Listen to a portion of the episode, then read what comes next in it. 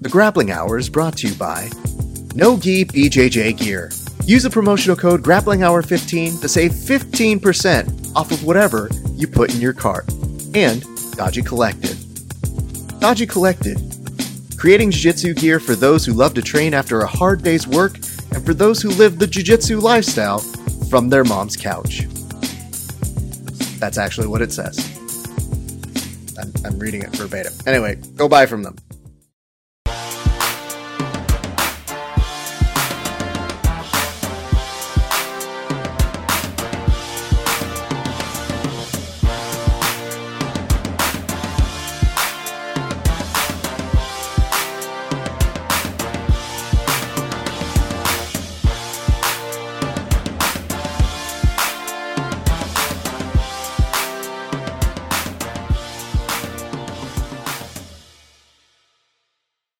What is up, grappling fans? It is your friendly neighborhood BJJ podcaster, Raf Esparza, coming to you with another great installment of Grappling Hour. We have a very, very loaded episode for you. I cannot say that enough, so we'll get to our guests in a second. Later in the hour, hmm, probably about an hour plus or so, you'll be hearing from our good friend Garry Tonon. That's right, the Jiu Jitsu has been, who had to run to MMA. Of course, before then, we have two incredible young talents, but I gotta do the plugs before I talk to them as they stare off in the distance. And I have to say this about them this is how smart you know they are. Before we started this, they checked their phone battery and made sure to hydrate themselves. So they've already scored high remarks from this old and bitter host who has seen many a guest screw this up. Anyway, let's get back to business. First and foremost, give some love to our sponsors over at Nogi BJJ Gear. Use the promotional code Grappling Hour 15 to save what's that 15% off of whatever you put in your cart. You can also, if you're feeling like you, you want to have like a little bit of a, you know, like you want to shave a little bit of the area and you don't know what to do, use Manscaped. Use the promotional code VerbalTap20. Listen, guys, it's the holiday. No reason to just be sloppy. We all understand we're going to be getting fat. Why look even worse? All right. One last note to our good friends over at DodgyCollective.com. Yes, of course, DodgyCollective.com has a great rash guard, a great spat, and a great short collection. I highly encourage you to go there, but look at their artwork. It's some of the best. I guarantee you, you'll love it. And if you don't, there's something wrong with you, not me. All right, our guest here today. I don't know how to put into words how incredible both of these young talents are in jiu-jitsu. I have said this in the past about both of them. I feel like the future of jiu-jitsu is both safe and very much in danger with talents like these young kids. They have been grappling since essentially they could probably walk at this point. But we've seen them go through incredible highs, incredible journeys thus far in, and they're both still super young. We brought them on today because, of course, last week, uh, Cade Rotolo was able to win the combat jiu jitsu and made huge, huge airwaves with the help of his brother coaching him on the side. These two are a tandem pair, and when they said they were both going to do the interview, I'm going to admit I got pretty stoked because, you know, I mean, I want to get to know both of these guys. I've seen them compete, and it's going to be fine and fun to finally get to chat with them. Ladies and gentlemen, please welcome to the show for the very first time Cade, and Tye Rotolo.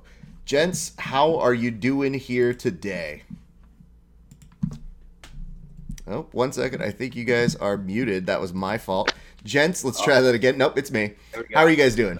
No worries. I was saying, doing, doing great. Good, Thank man. you so much for having us on and, and all the kind words, Eldrad. Appreciate it. Super stoked. Well, it's weird because I don't really, I've never really gone up and, and chatted with you guys, but I've clearly been at events where you've competed. I've clearly been mouth agape looking like, oh my God, that's incredible with what they're doing. And for me, I just want to understand more about you guys as a tandem. So when they say that combat jiu-jitsu is coming up, at what point do the both of you go, "Yep, that's what something one of us is going to do and the other is going to coach." Oh, for yeah. sure, for sure. Yeah. Well, combat first approached me to do it for the 155 division, yeah. and and at the time I was like a little bit overweight, had like a little belly. I was like 170, if not even like a little bit, a couple pounds heavier. So then I was kind of like, I don't know if I want to cut the weight. Maybe I'll have like a heavier fight after that. So then they approached Cade, And then uh, Cade was like, "Yeah, I'm down." And I feel like Cade would wanted wanted to do it more anyways, because you know, I mean, I, I'm super down to do combat too, but Cade is just he's he's a fighter. He kind of likes that kind of stuff. So then, uh, you know, they said the was in. We started kind of training. We only we didn't get to train much together for it though because it was kind of crazy coincidences. Like we both right, got, like three crazy coincidences. Like, we didn't even get to train much. But, yeah, but uh, no, it turned, it turned out going for the best. Yeah, I'm saying like uh, about like what was it, three, maybe th- three and a half weeks before uh, the tournament, uh, my brothers and I got into a little scuffle and he like cut his eye pretty gnarly, like straight. I don't know if you can see. It. Yeah, he's now he's got a little scar. scar on his eyebrow right there. But uh, It's minor. it was minor, but yeah, he got a little cut there, so it took like you know over a week to heal, so we couldn't train then. And then just I was in the jacuzzi for probably thirty plus minutes, something stupid, and then went into the shower, and then literally like fainted and like got a little cut on my nose. So I what the hell happened there? It was, it was the craziest coincidence you've ever you've ever seen. Just instant karma, pretty much. Yeah, for yeah, he got me. He got me a couple of weeks earlier. So yeah, I definitely wasn't uh, super sad when I seen him with the little cut, the cut on his nose. Okay, well, you guys are taking this well more in stride than I would with, I think, even my siblings. So I would say compliments to both of you on that. Um, so as a result of that, because you mentioned there were three circumstances there, that sounds like two. Was there another circumstance that then came into play here? Yeah, well, I got I got sick like before, like a couple weeks before. Yeah, so like it was like I got First he sick got twice. like Yeah. sick for like a week and a half or something like that. Then his cut happened, and then as soon as he kind of came back and he could start training again, then I kind of got my cut. So then I had to stop training. So it was just kind of like we really get to do this. Yeah, was yeah. But we got like one or two rounds of was classic. That's insane. I mean, I guess that's kind of weird because for most people, they might be lucky to get in a couple rounds with certain training partners. But you guys are notorious for training all the time together. You have your own garage setup where you can go, which is great, I'm sure, during COVID. So, congrats to you guys for that. I do want to address one thing here, which is that Tye was able, and I, I wouldn't say this about you, Tye, but you said it about yourself, which is you recognized, oh man, I might be a little heavy about this. You know what, Cade? I'm gonna eat a little bit. You got to go do this one, man. So you take this one because I'm just I'm feeling a little like I like these tacos a little bit too much. Exactly. Pretty much. Ever since the ADCC, that ADCC cut, I can just I go through like phases. Like, okay, this week I'm gonna I'm gonna be heavy. This week I can tell. I'm just starting to do that. yeah. I think after after such a big weight cut like that, like mentally, your your mindset changes and, and just in in the way where you, you just eat such large amounts of food and st- you know still be hungry. like, Like, he's he, like you gotta tell like some of the stuff I've like chowed down is like this is ridiculous and this absolutely yeah, absurd. yeah. Well, see, I can't I can't live up to your jujitsu, but I can maybe live up to some of your eating. So I'm curious. when you say you're putting away food, you got to be descriptive to me because I love me some food. So what are we looking at here, man? It's funny. I remember like we were at this restaurant. I think this is after AD. Yeah, sometime after ADCC, but it's just right right after like no, I was I was super hungry, and I had gotten a breakfast burrito, a breakfast like the next sandwich. morning, right? Yeah, it was like one of the next mornings. I got like a breakfast burrito, a breakfast sandwich. I had like these breakfast nachos, and then I finished the other half of my dad's It was like the breakfast burrito. and cheese, right? Yeah, and I remember I, I, I had Like four different meals. I had like four different meals, and then I went to. It was, I had like a little hour break, and I went to like the dentist or whatever, and then I remember we went to Juice It Up, and right before the Juice It Up, there was a donut store next door. So I went, I got some donuts, and then I got a large acai bowl, and I just sat on the couch, and I was just like, oh, I can't even move. And I had, I had a little bucket, and then like I'd eat more, and I'd like puke in the bucket, and then like I'd eat more, and I'd puke. I, I got from like 145 to like almost like 185, like like within like a week. We should address some of side this here because there is a famous video of you. I believe it's when you had a match with Canuto where the rash guard comes off, you take two seconds, and it looks pretty normal, and then you just heave. And I think to myself, I've never rolled that hard. I don't know what that feels like. So to see you do it and going, he's young, he's supposed to eat this for just like it's nothing, and yet now I'm starting to understand you're putting so much in there that you're literally about to blowfish pump it back out. Yeah. So is that how that happened? Because I never knew the background behind that story. I just thought you you were so in the moment and, and, and so much was going in there, and that's a high paced person to go with. Was that part of it? I mean, I've rolled with Canuto, and it is not fun for me. No, yeah, no, it's not fun to roll with Canuto.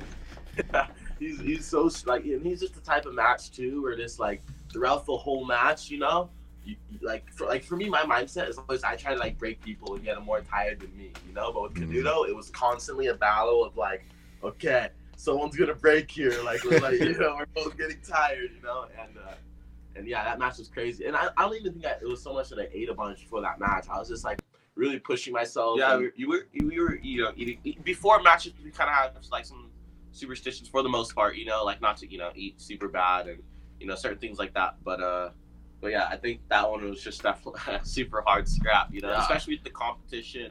Sometimes the lactic acid hits. You know, and then you know Comp's there's different. Like I can train really hard and train. Like I trained. Like, I think I've thrown up like once in training. you yeah, know? yeah. But like I've Mm. like thrown up like after a few different matches competing. It's a different type of. You know, you got the adrenaline and there's all these different emotions coming, and then all these different variables. I don't know. It's funny. I, like right after the match ended with Canuto, I won, and I felt it in my stomach. I'm like, oh, I'm gonna have to puke. So like, I just made my way smoothly to, you know, tried to like, you know, not let anyone know. On my way there, I was just like, oh, into my mouth. I had to like borrow a couple different buckets. It was, it was funny. Did you get any weird mess from that? Because when I see those videos, I always think like, listen, you guys are beloved. People really like you both. You have a weird pass through a number of different people who all don't like each other, but they all like you. And I don't know if sometimes you pick that up, but I'm always like, I could see you guys with Gordon Ryan chilling there, and I'm be like, okay, well, cool. And then obviously, Galvão is there, so you always are kind of those weird kids that can be like get away with like, oh well, they, you know, we're cool, like we're we're good. Uh, Yeah, for sure, that's it's great that point that out. Actually, you know, for sure, That's funny, yeah. it's funny to hear. But yeah, for sure, on the I think we're pretty neutral. You know, for for the most part, as far as you know, feelings go. Treat people how you want to be treated, and you know, you don't got a problem, right? And then that's kind of just how it should go. I feel like It makes sense. And again, I always tell people our sport is filled with so many uh, things that happened before so many of us entered it. So that people sometimes have bad blood, and sometimes I tell them, I'm like, why? Why do we not like each other? And they'll be like, oh yeah, uh, like his great great grandfather in jiu-jitsu didn't like my great grandfather, and I'm like, well, what did our great great grandfather do to them? They're like, that's not important. I go, uh, I'm just listen, dude. I, I'm just trying to be a friendly host here, so I don't need any of that bad energy in my side. All right, so let's talk a little bit back on the jiu-jitsu side for combat jiu-jitsu. Obviously, I know that you guys live out in Huntington, and I know that surf culture is a huge part of it. So the locale couldn't have been bad. Were you taking any time off to maybe use the beaches? Like, what were you guys doing, and like, how long were you out there in Mexico for this particular event? Right, so we were we were pretty much in and out of there uh, this trip, super quick. We flew unfortunately. yeah, unfortunately, it's super beautiful there. We would have we would have loved to stay and you know spend more time, but uh, yeah, we, we just booked the the tickets for just basically what we flew in the day before. Uh, you know, kind of I think midday, relaxed the rest of the day, competed the next day, and then we were out the next morning. You know, so we didn't have a whole lot of time to, to you know cruise and hang around, but uh, it was beautiful for sure. I had one of the best tacos of my life. yeah. Well, now you need to tell me where you had it. Yeah, right, right, right, Do you remember the name of the spot? right across the street from the Hilton, uh, next to the airport. So, Like- like 15 minutes I forget the the name of the spot, but uh, uh, it was lovely. Yeah. It was fun. You know- this guy, he was, cut- he, he was like not cutting weight, but he was like watching his weight, and then Maintaining like yeah, then he, I think he stepped on the scale a couple of, like it was the day before, and like, oh no way, I'm under like two pounds. So he goes to go straight to the Mexican place. He gets like a big burrito with like rice and beans, and I'm like, whoa, bro, like watch out, dude. At this point, I knew it was just the weight of the food, though. So it's like, as long as I don't eat two pounds of food, I'm good. you know? Yo, there's nothing worse than that scale when you get to that week. It's just the way it messes with you, man. Like it, it you'll like look around, you'll have water, and you'll go, "That was water. I'm supposed to have that." Come Yeah, on, scale. like- Like, yeah. don't be mean, remember- scale. I need you to work in my favor, man. Exactly. That's funny. I remember like two weeks before ADCC, I was thinking about like doing because I had just done like a crazy diet to lose all the weight, and then I was thinking like, oh, maybe I got to do like a little bit of the water loading thing. So I started drinking a bunch of water. I gained like what, like eight pounds of water. And I stepped on the scales and I just scared myself so bad. I'm just like, oh my god. so then I just stopped drinking water again. I just like started running with the sauna. I was just like, yeah, man, the water loading is scary for sure, man. Yeah, Absolutely. We, we don't, you try not to cut too much weight. I don't like. We don't have to cut weight though, for sure. I mean, I think you're still at the age where you can do it a little bit. Um, I highly advise people who are close to me that cutting weight for jiu-jitsu doesn't make sense. I don't love it for MMA, but I, I do understand some of the advantages of it. The Right. advantages for jiu-jitsu seem very very elusive. Like they seem like they're going to be great.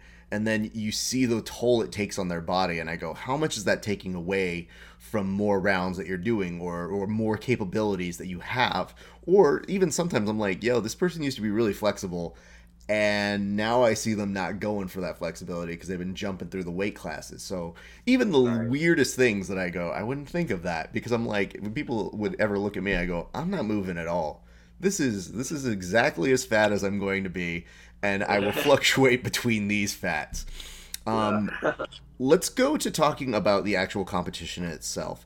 I do want to address, of course, the actual buzzable moment that we're going to talk about. But first, I'd like to get your impressions of coming into this tournament. So, I need to be reminded here because sometimes I forget. Was this the first time you had done a combat jiu-jitsu match? It was. Yeah, it was the the first combat I'd ever done for sure. So, in the build up to that, this also meant it was your first time prepping for that sort of a thing. How, if at all, did that differentiate from what your usual training looked like? for sure. Um, well, basically, uh, you know, of course, trying to it's kind of hard to you know add a to kind of train the strikes and stuff because you know not everyone's down to you know for the for the slaps and the, and the strikes for sure. But uh, I had a good group of friends that, that would train with me. You know, uh, I, you know, homie Callan, Jonathan, few few of my teammates that were down to to trade with me, Adam, you know, and, and kind of brush up with the the slaps, uh, different drills and stuff too, just from on top. And uh, I think mostly it was just you know physically getting ready, my you know mentally, uh, just trying to make sure my my jiu-jitsu was clean, and I just kind of knew it was, I think the the point of difference like or like the the path to success for like that sort of rule set was just kind of mix mix not overcommit to the strikes, but just kind of to mix it up so where I could kind of throw a few and then get him to flinch and then you know use it to pass or or, or advance an opportunity like that. So uh, yeah, so leading up to the competition, you know, I had a few uh, teammates that were down for the slaps and, and you know just training at Atos every day. You know the the Nogi Calm class. You know the best, pretty much the best gym in the world. So you know with uh with that you know being said, I was just that was pretty much the the training. Obviously, there's a confidence in your jiu-jitsu game because you've been doing it forever. So a lot of it is almost second nature, and I think it's part gift and part obsession with the the work rate that you guys do, like the the amount of training that you do. I think it's a little bit of both because I do want to compliment you in saying when I see you do things and it comes instinctually and there's a real craft to the way you both approach it, I say, no, I mean, that comes from time and building and reps, obviously, with Galvão, who does love him some drills. But the actual way in which you can see in real time how you render, even when years ago I saw you guys, and the criticism was, oh, okay, take out their legs didn't take long for you guys to then start going after other people's legs and i go oh no it's like the moment in jurassic park when the dinosaurs start talking to each other and you go oh no we had one weakness now we have none so it's pretty dope to see the evolution of your game um, i do want to ask you both i don't know exactly how old are you again Seventeen.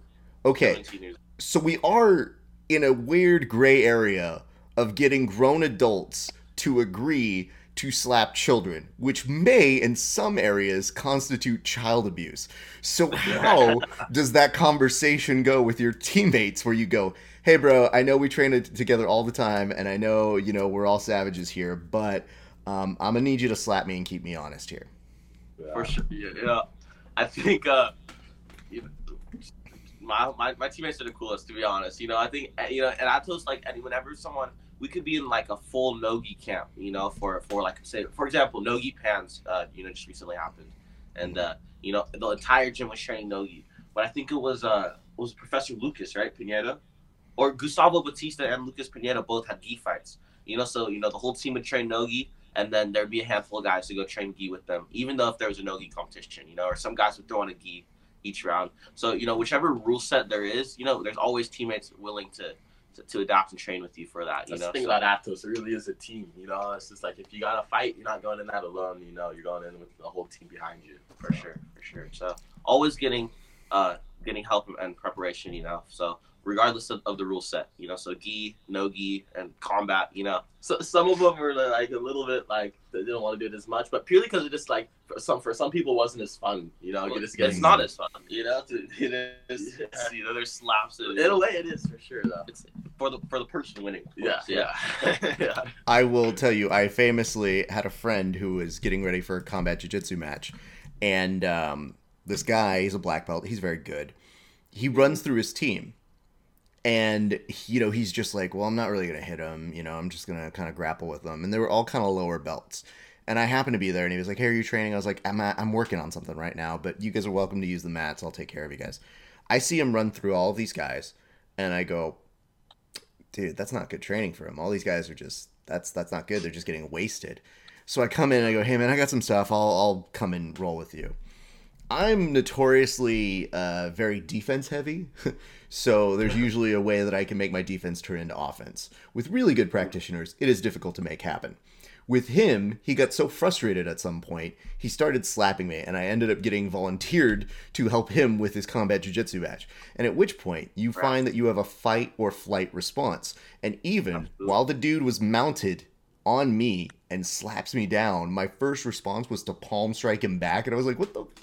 What was that?" Yeah. You know, and I told him, I just like he looked at me like I didn't think you would do anything. I wasn't sure what would happen. I was like, why would you do I didn't say I was in this. And then all of a sudden I was in it. So I just told people, I go, you know what, it serves a point. It's terrible for my game, I'm sure.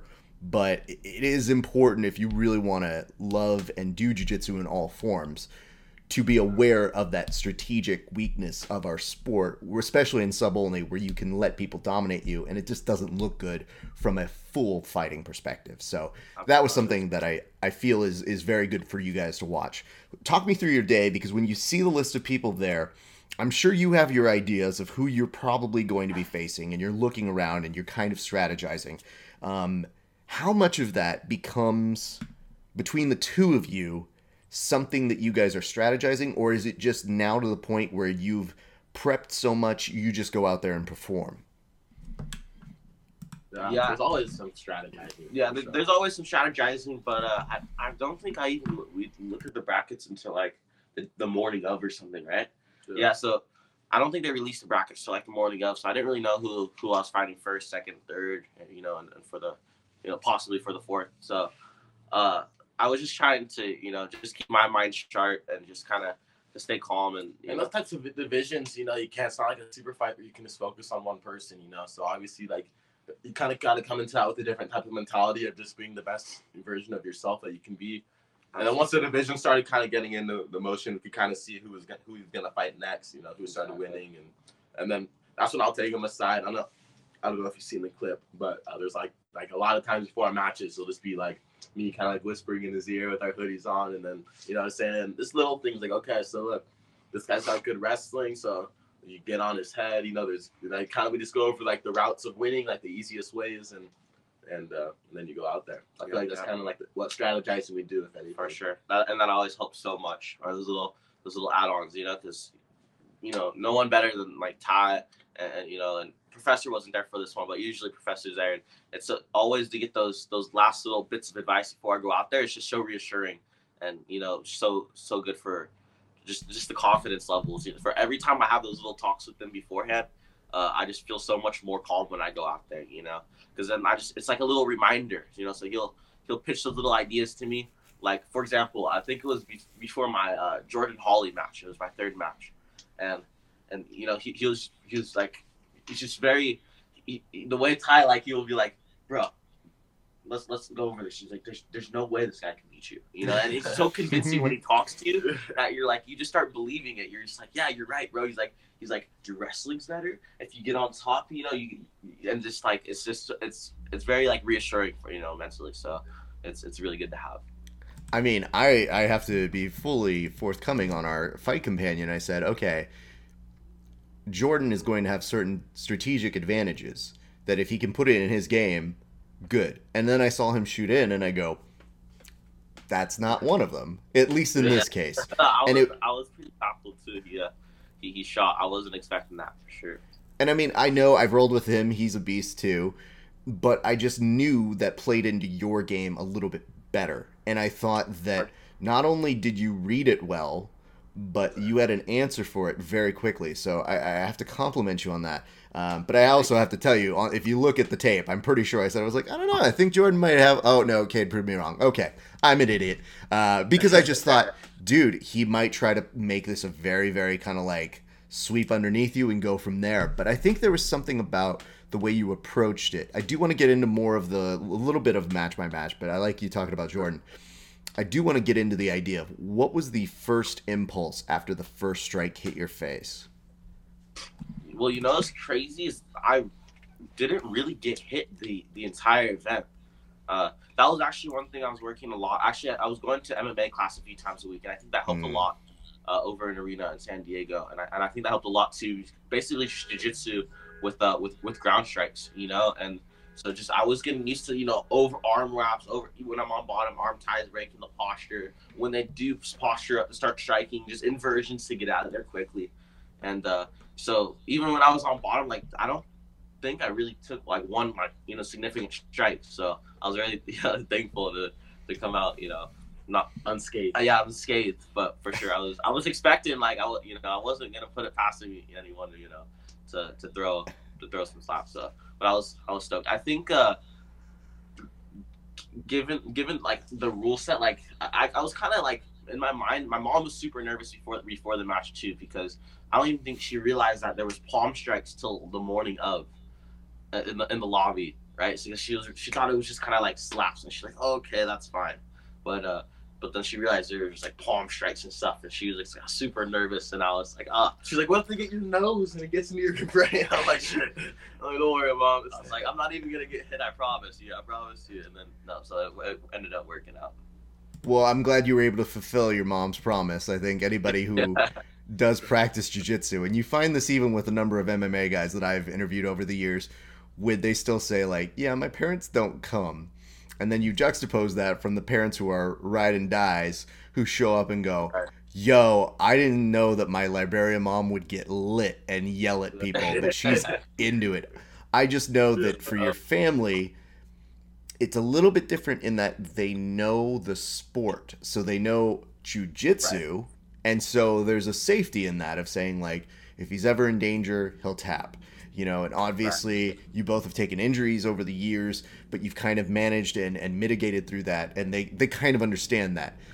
Having to take time off to get a palm strike to the nose is like, mm, what are we doing here? So I don't know how you kept that from her, or maybe just didn't fully explain that, but being like, oh, yeah, mom, this has completely been the whole way. You signed off. Yeah. We're good. I'm not going to get hit, though. Don't even worry about that. Don't even worry about it. Yeah, no, I, I tried to. I just like. I think my elder was like, "Mom, I've been training MMA like twice a week, and, and it's not. It hasn't been anything crazy. You know, it's just been like the ground transitions and you know, uh, with, with strikes and stuff. But uh, and gloves, of course, and stuff like that. But uh, I think that kind of helped her out. She's like, oh, "Okay, okay," but still, like, she was just nervous. She was super nervous. You know. A, a good, a good family member will. So it is sure. it is with good reason. And listen, again, the fact that you have a mom who understands the sport, has seen you compete forever, she's not coming into this blind. A number of other parents would be like, "You guys do what?" and fold each other with pajamas, and how does that work? She knows. It's just You know, sure. this is It's different. funny. Yeah, She's a it's funny too because she's she's obviously watched her whole lives in jujitsu. You know, growing up and like from ages like whatever three to now. 14 plus years of training. Yeah, yeah, and so and she's kind of and she's she does jujitsu a little bit too, but she's gone through like her fair share of injuries, so she hasn't been able to like consistently Mm. train. So she's still a white belt, but it's funny because she knows so many techniques. You know, like Hmm. if you put her in a gi, she could do like berimbolos, to, like with twister hooks and like like all different types of setups. Like it's so funny. Like she knows so just from watching, you know, over the years. This She never like committed though, you know. So yeah, it's, yeah, it's funny. I mean, I definitely over the years have uh, had people even look at me and go like, "Hey, Ref, how does a berimbolo work?" And I was like, "Not here. Go somewhere else." They're like, Yeah. "You've been around this for a long time." I go, "No, no, no. That's not what I do. That's that's a someone else game." So it is a, a- very particular skill set to be able to do those sorts of things. And I still think it's so dope that you have a whole family that is immersed within it. You know, I I don't have that in my life in terms of that. I have a sister who photographs with me, and she one time after photographing, maybe two years in, she's always liked it. But I remember she looked at me and she said, "I get why this means this much to you," and I realized, oh. Okay, cool. You you get why we train it, we live it, we cover it, we interview. And to me that meant something. But for you guys to have it as like your family is just a way of life and maybe you don't know it any other way, just know how dope it is and and really really understand that is a very unique and beautiful thing. So, having said that though, I'm very sorry Mrs. Ruotolo that that was an issue. I just I'm glad you made it through and clearly the young man turned out okay. I do want to go back and and walk me through, you know, obviously you get a knee bar to start the day. So when that knee bar happens, how did you set that up and how were you able to fully pull that off? Right. So if I, remember correctly, um, I hit kind of like that overhook wizard takedown. Uh, called the manivela, and then uh, Oh yeah, the threw- vicious one. That was mean. Yeah, from off- The way you did it too is mean. Like you That one, yeah. Well, I was trying to get sub off it, you know. Then like I was like, he wasn't tapping, so I was like, I, had to keep- I kept going, you know. Yeah. Of course, he didn't tap. So no, no, no. But uh, yeah, I got the takedown off the start. Uh, I think I fell back on the heel hook, which is kind of passing on top, and then uh, I think the the knee bar entry came from when I like you're threatening a lot of strikes. yeah, yeah, I was threatening a lot of strikes, and then I, I kind of like stepped off of the body, so like I kind of came to the side and just kind of stepped. It was almost like a an extended north south position, you know. So like Mm-hmm. not north south completely smash, but like with just space in between us. And obviously they're gonna bring their legs up right to try and defend. And once he brought those legs up uh, to defend, I think I just kind of I grabbed the first one I saw and I just kind of jumped on it from there, you know. And then uh, and and I finished that first knee bar. And That's how I finished it. That's got to be a good feeling, and obviously it gets you started on a very good day thus far in. We go to the second match. You do go to overtime. What does that feel like as you were going through it? Because again, you know, obviously it is a different sort of vibe because you know nobody really loves EBI overtime because it is grueling, but it is a way of life. right and, and, i remember like leading up to the event uh i was just mentally like that was pretty much the one thing that kept running through my mind before the event was i feel like the, o- the only way that uh not, not the only way of course but like the, the, the main way that i saw like my only way i kind of saw, saw myself losing was if i got into the overtime scenario and uh you know maybe someone you know got held onto the back longer or you know whatever situation like that so i was really trying my hardest to like you know, to get the matches done in the in the regulation. Um, so was the, The second second, match, match? Yeah, with the Danny Galazzo, I think his name was. Yeah, the kid was a scrapper for sure. He was tough. Uh, yeah, I wasn't like in that match. I was feeling a little like, like a little off. You know, I was trying to like you know link the wrestling with the with everything, and uh, I remember we had a few scrambles and stuff, and I I just couldn't find a, a good submission opportunity. He's doing a good job of defending uh, chokes. Every time I was kind of looking for like the the head and arm or something. His hands were kind of interrupting and stuff. So he was definitely pretty scrappy and stuff. But uh, I got him very tired in, in the regulation. I could see in the last like two minutes he was starting to break for sure. Just just you know starting to get more fatigued, more fatigued, and then uh, so I knew once we were getting to the overtime, I, I didn't think he was gonna have enough in him to, to really get a good squeeze and hold. And that was pretty much what happened. When you're tired and you gotta do the overtime, it's way worse. Obviously, a lot worse. for sure. That, that was kind of like my only worries, you know, was like, you know, there's a lot of strong guys in the division, you know, PJ, Nathan Orchard, you know, guys like that, where if they were to start on the back with fresh, you know, they may be able to, you know, stay there or squeeze for longer than, than I could have, you know, so that was like the main worries uh, leading up to the competition. But in that second match, uh, thank God that was the only one that made it to the to the overtime. And then that second one, he was he was so tired already. I think leading into the overtime that you know it was it was You were a little off that match. Like after I remember you threw up, and then like you started to feel a lot better. Yeah, I, I, I, I don't know if it was the lactic acid or whatever, but yeah, I, I like after that one, I kind of like like you said, just puked a little bit, and then I felt like way better. It's And, funny how that happens. Like I swear, like, like almost not every competition, but a lot of competitions, like you have Two. one, Yeah, twice now, yeah, right? yeah, like, Yeah. yeah, you have like a tough fight, and then like oh, this caught after, you're like, oh my god, I feel so much better. so much better. yeah. for sure.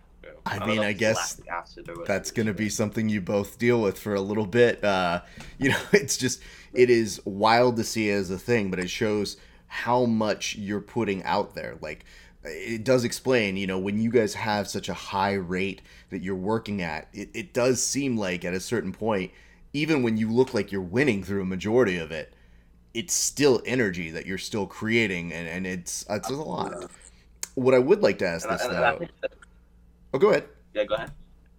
Oh, I was gonna say, yeah, I think uh, like just growing up too is like always we're always kind of finding stronger guys too. So it's always like taking a lot more energy to kind of cope with the strength, you know, and, and, and Mhm. get around the strength, you know. So I think that's uh, that's maybe part, part of the reason why we're just like so fatigued after a lot, you know, a lot of these stronger backups, you know, for sure.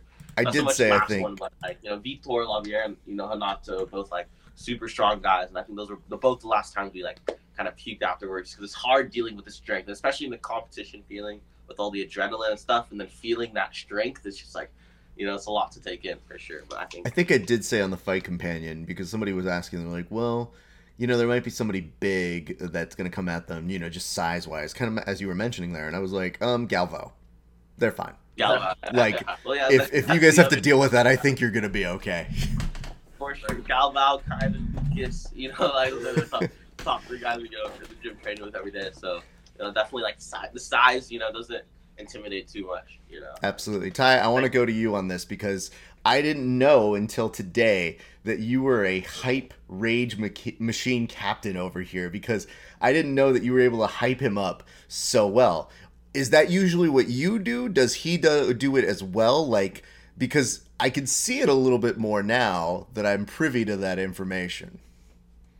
Yeah, it's well, it's as twins. I feel like just growing up, everything together, we can obviously don't read each other's minds, but I can I can know what he's thinking a lot. You know what I mean? So like, like Just by like the looks, just by like just by like the look I thi- and I think there's like when people say like that twin uh, telepathy, telepathy, or you know whatever Yeah. that that thing is. It's like I'm not necessarily sure if that's 100 percent true. I think it's just that you know when twins are like growing up so close together, like you, you just on the same the, the same, same, pa- light- yeah, the same yeah. you know, wavelength. You know, it's the same mindset like growing up. Like same thought process. So even like so before the match, if there's anything like I feel like I put myself in this position and like if there's anything that I would want my brother to be telling me, or if there's anything I feel like oh maybe Kade's like you know maybe he's not as confident as he should be in this match, or maybe you know he's worried about this guy's attacks. You know I just kind of I'm just I'm just there to remind him like look Kade like you know you're training with the best in the world. You know you, you are one of the, with the best in the world. There's nobody at this competition that should be able to you know there's little things like that. You know and.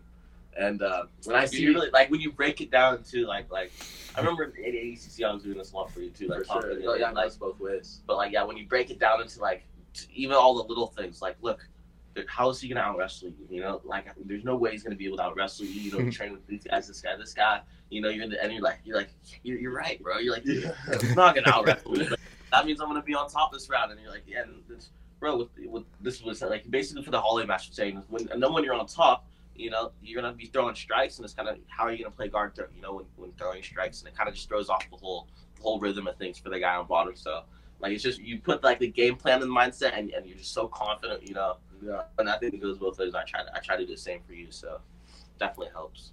Well, now I know who to call if I ever have a test I have to take. I'm going to call up you guys to get me all hyped up and be like, Raf, how could you not pass this test? You guys- Coach you right. I'm gonna be like, they're gonna be like, why'd you bring these twins to come coach you? They're my life coaches now. They just get me hyped. You know, if I'm ever at a fantasy football final, I'm gonna be sitting there. They're gonna be on my sides, being like, "Yo, you got this." That dude, he picks all the wrong people, man. kids do you have? all of it, all of it. I do want to ask this again with Tye though, because there was a little bit of an illusion with it in terms of Kade saying for ADCC.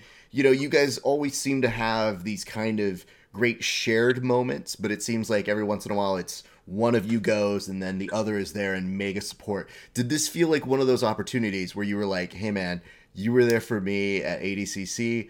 I'm so happy to be here to give back for you." And what does that feel like for you because you're witnessing just short at this point, especially after he beats Jordan. It's almost going to happen.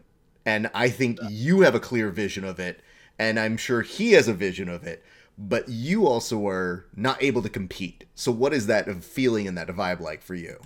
Man, I just throughout the competition, like even the day of the competition, I instantly wanted to be in the competition. I'm just like, man, I just want to. I was like, I was, I was so pumped, and like two people dropped out the day before, and I was actually like really close to even like pulling in last second. The, the, day before, you said how excited you were for me like ten times. She's like, bro, I'm so excited for you. so excited. And uh, this was like one of like the bigger, you know, competitions of like for us, you know, that we've won, and you know, this combat one, and and I was just super excited just to watch you, you know, go through every match and keep winning, and like even like after like what, like, the Holly match, like you said, I'm like, okay, we're getting close, you know. Like, yeah, I remember he said he made a remark about the money, and he was like, all right, bro, you know, he's like he said something like, oh, like you know, you're getting that money, you get, and I was like, bro, don't even start. Don't let me yeah. focus. There's still one more tough fight. You know, I was like, you know, you're yeah. getting all pumped for it. I was, I was like, pumped, all yeah. in the moment. You know, I was just trying to like, say tunnel vision, but yeah, yeah. But uh, yeah, it was cool. I always, I always try to, you know, pump you up, and, and, and just to see you in that competition doing well is it was sick to watch for you know for me because you know, I had like that moment for ADCC, and I also got to see that a little bit on on Grapple. This was different though because it was like a division. Like Grapple right. Fest, you got the belt too, which was sick, which was huge. But hmm. you know, this is different. This is a division, so to watch you, I uh, go through all those matches and, and, you know do well, I was like, I was super stoked for you. I guess it's important maybe to ask this as well. When you guys are both competing at the same time, is that difficult? Or do you kind of use that energy of both of you guys at the same time competing and just kind of feed off of each other from it? Because this singular version seems like a really cool thing that really does seem to work for you guys. Like it, it seems to pay off when you guys can channel both of your energy, uh, telepathic or not. Which, by the way, I still think should be illegal in jiu-jitsu. I'm gonna look into banning that because you guys are too good. And when I see you use your twin powers, I'm like, yo, I don't. I, it's like two of them are facing them at once now. OP. but uh, it's, it's, uh, you said, what was the question? The question is about. Question of course, the question is what does it feel like when you guys are both competing at the exact same time as right. opposed to when you have to just really concentrate on one of you? Yeah you know the only slight inconvenience is be like having a coach and then maybe this go up and then following match after. I think so it happened like uh, yeah it's, it's uh, like twice. Grapple fest a couple times one? and who's number one a couple times. So like it's not and it's really not that big of an inconvenience you know i like but I realized like I kind of I, I got rid of a lot of my superstitions after ADCC as far as like what I need to do before a match, you know, because you know at that one I like I remember Sun before Sunday night I was cutting weight till like 3 a.m. You know, I'm just like so if I can go do that, have a good performance after that, you know, like there's no way I should be able to you know not perform because I was just coaching my brother, you know, previously, you know, so that, that's like that's the only slight inconvenience. But even then, it's just like I would way rather be there than not be there coaching him and, and, and helping him out. You know, so and then when we're competing together too, you know, we're we're both tired. We both same thing. We both know what we need to hear, and we're both there for each other. So you know, and and it's a cool feeling too because when we're both competing in the bracket, you get that that that sense of like, okay, let's take this out together, Kade. I want we're gonna be in the final. You know, we're gonna be in the finals, and then we're gonna I'm gonna beat you in the finals. You know, it's like, you know, it's like it's a different type of feeling. We have, we have yet to take out a bracket together. I hope we can do that. I soon, know, I know, have to. Yeah, for sure. We gotta find the right race. That's gonna be like the ultimate duel. I think this was like the second we, we make it to the final in the with prize money division with prize with prize money on the line. Oh my god, that that'd be nuts for sure. Oh, I think you're. I think you're muted, boss. I think. uh Thank you. I got it. I was just gonna say I don't think your family's gonna 100 percent love that one, uh, especially if they didn't take so well to you guys uh, getting a, a, slap surprise. They'd be like, "Mom, surprise! We're in the finals, and we will try to murder each other! Yay!" But don't worry, Christmas will be fine. Yeah, I really love But, that. I mean, That's like there's something gonna be time behind us too. Like if one of us beats each other, like it's not like oh I'm not gonna be mad at you for a week. You know, it's like I just need to beat you again Just like, tomorrow. damn, yeah, you you know? know, it's like, it's like dang, you got me. Yeah. Does that extend to anything outside of this? Is there a competition that goes outside of jiu-jitsu? Absolutely, yeah. For I think Anything. surfing is another, another big one we we're very competitive in. Not as recently because we've been focusing a lot on jiu-jitsu, but um, there's been phases growing up where we've been so competitive, like yelling at each other in the water, screaming, yeah, snakes, yeah. No, for sure. I think everything we, for the most part, even skateboarding, just like out in front of the house, just like we'll just be hitting like little banks, and then like next thing you know, we're we're like, all right, you do ten in a row, I do ten in a row. Whoever does the best ten, you know, like everything Yeah, starts we starting. start scoring our ways. Yeah, competition. is classic. It's just, I guess the the admiration I have for what you guys are putting out here is just there is competition, but it really does sound like the healthiest versions of it. Like you guys have a lot of positivity about you, and and it's it's refreshing to see because we have so many people who talk trash and use that as their only way to get a match. And yet with both of you guys, again, part of the reason why you're beloved is because you don't see one of you cutting a promo and being like, Nicky Ryan, you've taken everything from me.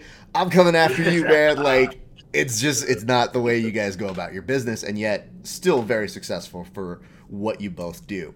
Let's address something here. We've gone on for a bit. It's important to finally talk about the choke. That again, when I say that I get videos sent to me, this is one of the few times where I actually sent it to everybody in anticipation that they were going to send it back to me. And they said, What the hell is that? So I wouldn't bring this up to such an extent, except for this. Kade, please correct me if I'm wrong. You said in your interview with TJ, you just learned that move. When you say that, how far back are we talking here? Are we really talking two weeks? And if so, who taught it to you? I, I think it was not so two. It was like a little over two weeks. It's probably about like a month a month ago, something like that, like a month and a half ago. And uh, his name was Justin Pierce. He's one of like the tall, lengthier guys in the division, or in our, in our in our academy. Uh, super cool guy. Like it's always good vibes. Just kind of super wonky, loose jujitsu, but super sick uh, leg locks and just kind of super tricky, you know. And I remember when he showed me this, or I'd actually I didn't even show me it. I just watched him do it and and I watched him do it against like some really you know high level competitor, and, I watched him do it against Literally some- everyone in the gym. everyone in the gym. Like if if, you'd seen it, you'd be amazed. And I was and I finally I was like, bro, show, show me this. Like, what are you doing? And uh, he showed me, you know, the, the how to do it with the. He showed me the setup and everything, and I just I was just so appalled the first time I learned because it just looks so baffling. You know, it's like how does that work? I think the And- first time he did it was on me, or the second time. Right. Yeah. I think that happens a lot of the times when one of us learn a technique that we don't know, we immediately try to hit it on the other brother because that's how our roles go now. 'cause, Yeah. like, we're, we're so we're you know anticipating. Well, we've been each other's- training with each other for our whole lives, so we just know it. Like we pretty much know every technique that each other. Yeah, you know what I exactly. mean? Every So single when we call it something new, we'll, we'll try and do it first, and then we'll probably do it. and then we'll each other. catch on. Yeah. Yeah. But uh, I remember he showed me that uh, a month and a half ago in the match. and it was funny too because afterwards, uh, after I hit the choke, I just started seeing all these comments from all my teammates like, "That's the one you hit on me." Because every time I you know I, I do it, on the teammates, they're like, you know. And then so I had like all these different teammates like posting their stories like, "That was the one you did on me." And I got to now I don't feel as bad because you know when you get caught in it, you just kind of you, you're just like What? how did how did I let that happen? But it's honestly, you know, one of those those techniques where you just really don't see coming, and it's kind of like one of those techniques that you only get caught in it, you know, once, right? You know, because like once you feel it coming on, then you know to like just back out, you know, and, disengage. I remember when you first put it on me, I'm just like, oh, I'm just gonna sit and dig my chin in his ribs, and I'm gonna be okay. And I just like started digging my chin in his ribs, and like it got tighter. I was like, what the heck? So like, I was doing it harder. And, like at one point, I was just trying to like grind his rib out, and I was just like getting choked. Like, I remember that. I still remember that to this day. Yeah. He was like uh, trying to grind my ribs out, and I was like, it hurt, but I was just like, eating it. And I was like, I know it's gonna stop. I was like, I know he's gonna sound. and I got it. Yeah. Yes. Okay. I, again, thank you for the explanation because I, I here's the the quickest way I can explain my thought process of what it was. Uh, my friend, my uh, my good friend who I had on the the broadcast that we were doing, we blathered our way through an explanation of it. because it's all real time, so we're watching it as it's happening. And I remembered as we're sitting there watching it, I just go, okay, so he's got this thing with his leg around, and I need to see a different angle here. And we spent so long discussing it that I was just like, okay, I don't believe I fully know this. And there's a good group of people that go, oh, it's the buggy choke. Yeah, yeah, old hat, been doing that for years. And I go, I haven't. So clearly it's new to a number of us. That was my I- reaction when I first learned it. Just, It's crazy. It's like one of those chokes. I feel like like the, a certain community of people know it, and then like the rest of the jiu-jitsu community does just, just Yeah. did no clue. Yeah, yeah, it's like it was funny because yeah, it was crazy to find. The first time you did it to me, I felt it. I didn't see it. You know, I'm like, what did you do? What the heck just happened? You know? I mean, I have a couple secret trick moves that people always go, I can't believe I tapped to that. And I go, you know. Yeah. But then don't tap to it again, and I just go, well, now you know. And the worst is if you keep catching them with it, they kind of hate you a lot. And that's not my Yeah. issue. My issue is just to stay safe. What I would say, though, is you got this incredible response, and you mentioned it's one of those ones that you only get caught with once. What a time to be able to pull that off, though. As the championship winning one, I would like to ask where was the mistake that PJ made in order that gave you the entry for that? Because I saw him putting pressure on you, and yet your response was calm, collected, and I didn't know enough to know you were beautifully setting it up. But I would like you to walk me through it, if you wouldn't mind. Absolutely. So I th- one one of the even setups for it is to, for, so for example, someone's just in a just a textbook side control with the with the, like the head and arm positioning right here. Uh, like what you'll do, like oftentimes to set it up, is you can even just pass the arm to the other side of the head, and, and you basically put yourself in like a arm a head and arm choke, right? Like a like an arm triangle position. And so the guy. He, he almost gets stoked for a second. He's like, "Thanks for that," you know, like you just put me in a better position. And that's when they uh, they'll clamp down. And and that uh, specific match with PJ, uh, he it was off of a takedown, right? So he took me down, beautiful takedown, uh, and then I ended up with my arm already on that side, you know, so I didn't even have to pass it there. So as soon as he took me down, uh, I was able just to kind of like just grab my leg immediately and just kind of hunker him down, you know, and then I just like adjusted it with my arm, got the grip, and then locked it up, and then I knew once I locked it up, it was it was synced in. I mean, But, yeah, I, oh, I was just gonna say. Go go go go go.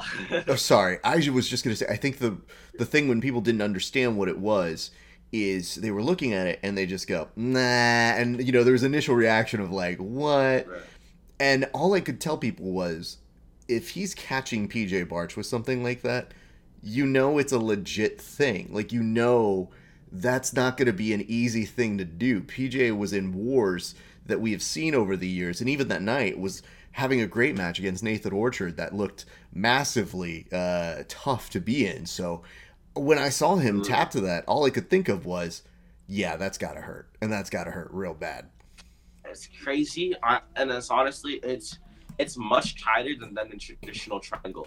You know like I, I, in my opinion like if you know of course it, obviously triangle is great submission but the how the amount of pressure like it just sucks the life out of you this like the amount of if done right the amount of pressure like it applies to, to everything just getting crushed and it's just mentally it's it's like it's kind of like the same mental uh thought as almost like if you were to get rear naked choked to where you're just like Mm. you're so like a complete With both of your arms strapped. yeah with both your arms strapped you know it's just like just complete you're, really the like the only defense that i know of is to like pull yeah he's like I don't know, I was like- Oh. I, you know what though? This is again. I, when we get to see the differences between the two brothers here, I do see again. This is this is where Tye's like, yo yo, bro, we're trying to you know instructional that in the future. Let's let's not give away everything, bro. Hold on to that for fanatics. We'll, show the, defense or something. No, no, no. But yeah, it's, it's definitely it's it's crazy. Once it's synced in, it's it's. I mean, good luck getting out. You know, so that's why you got to catch it beforehand. You There's one defense to that. Yeah. there's one defense, but if you want to know it, DM us. We'll we'll see.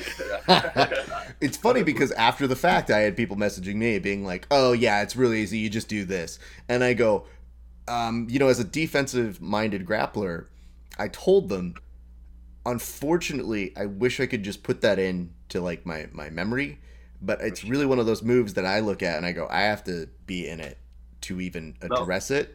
And then maybe I can reverse engineer it. But uh, up until then, like it's that panic of like everything's tightening and you know you're starting to go.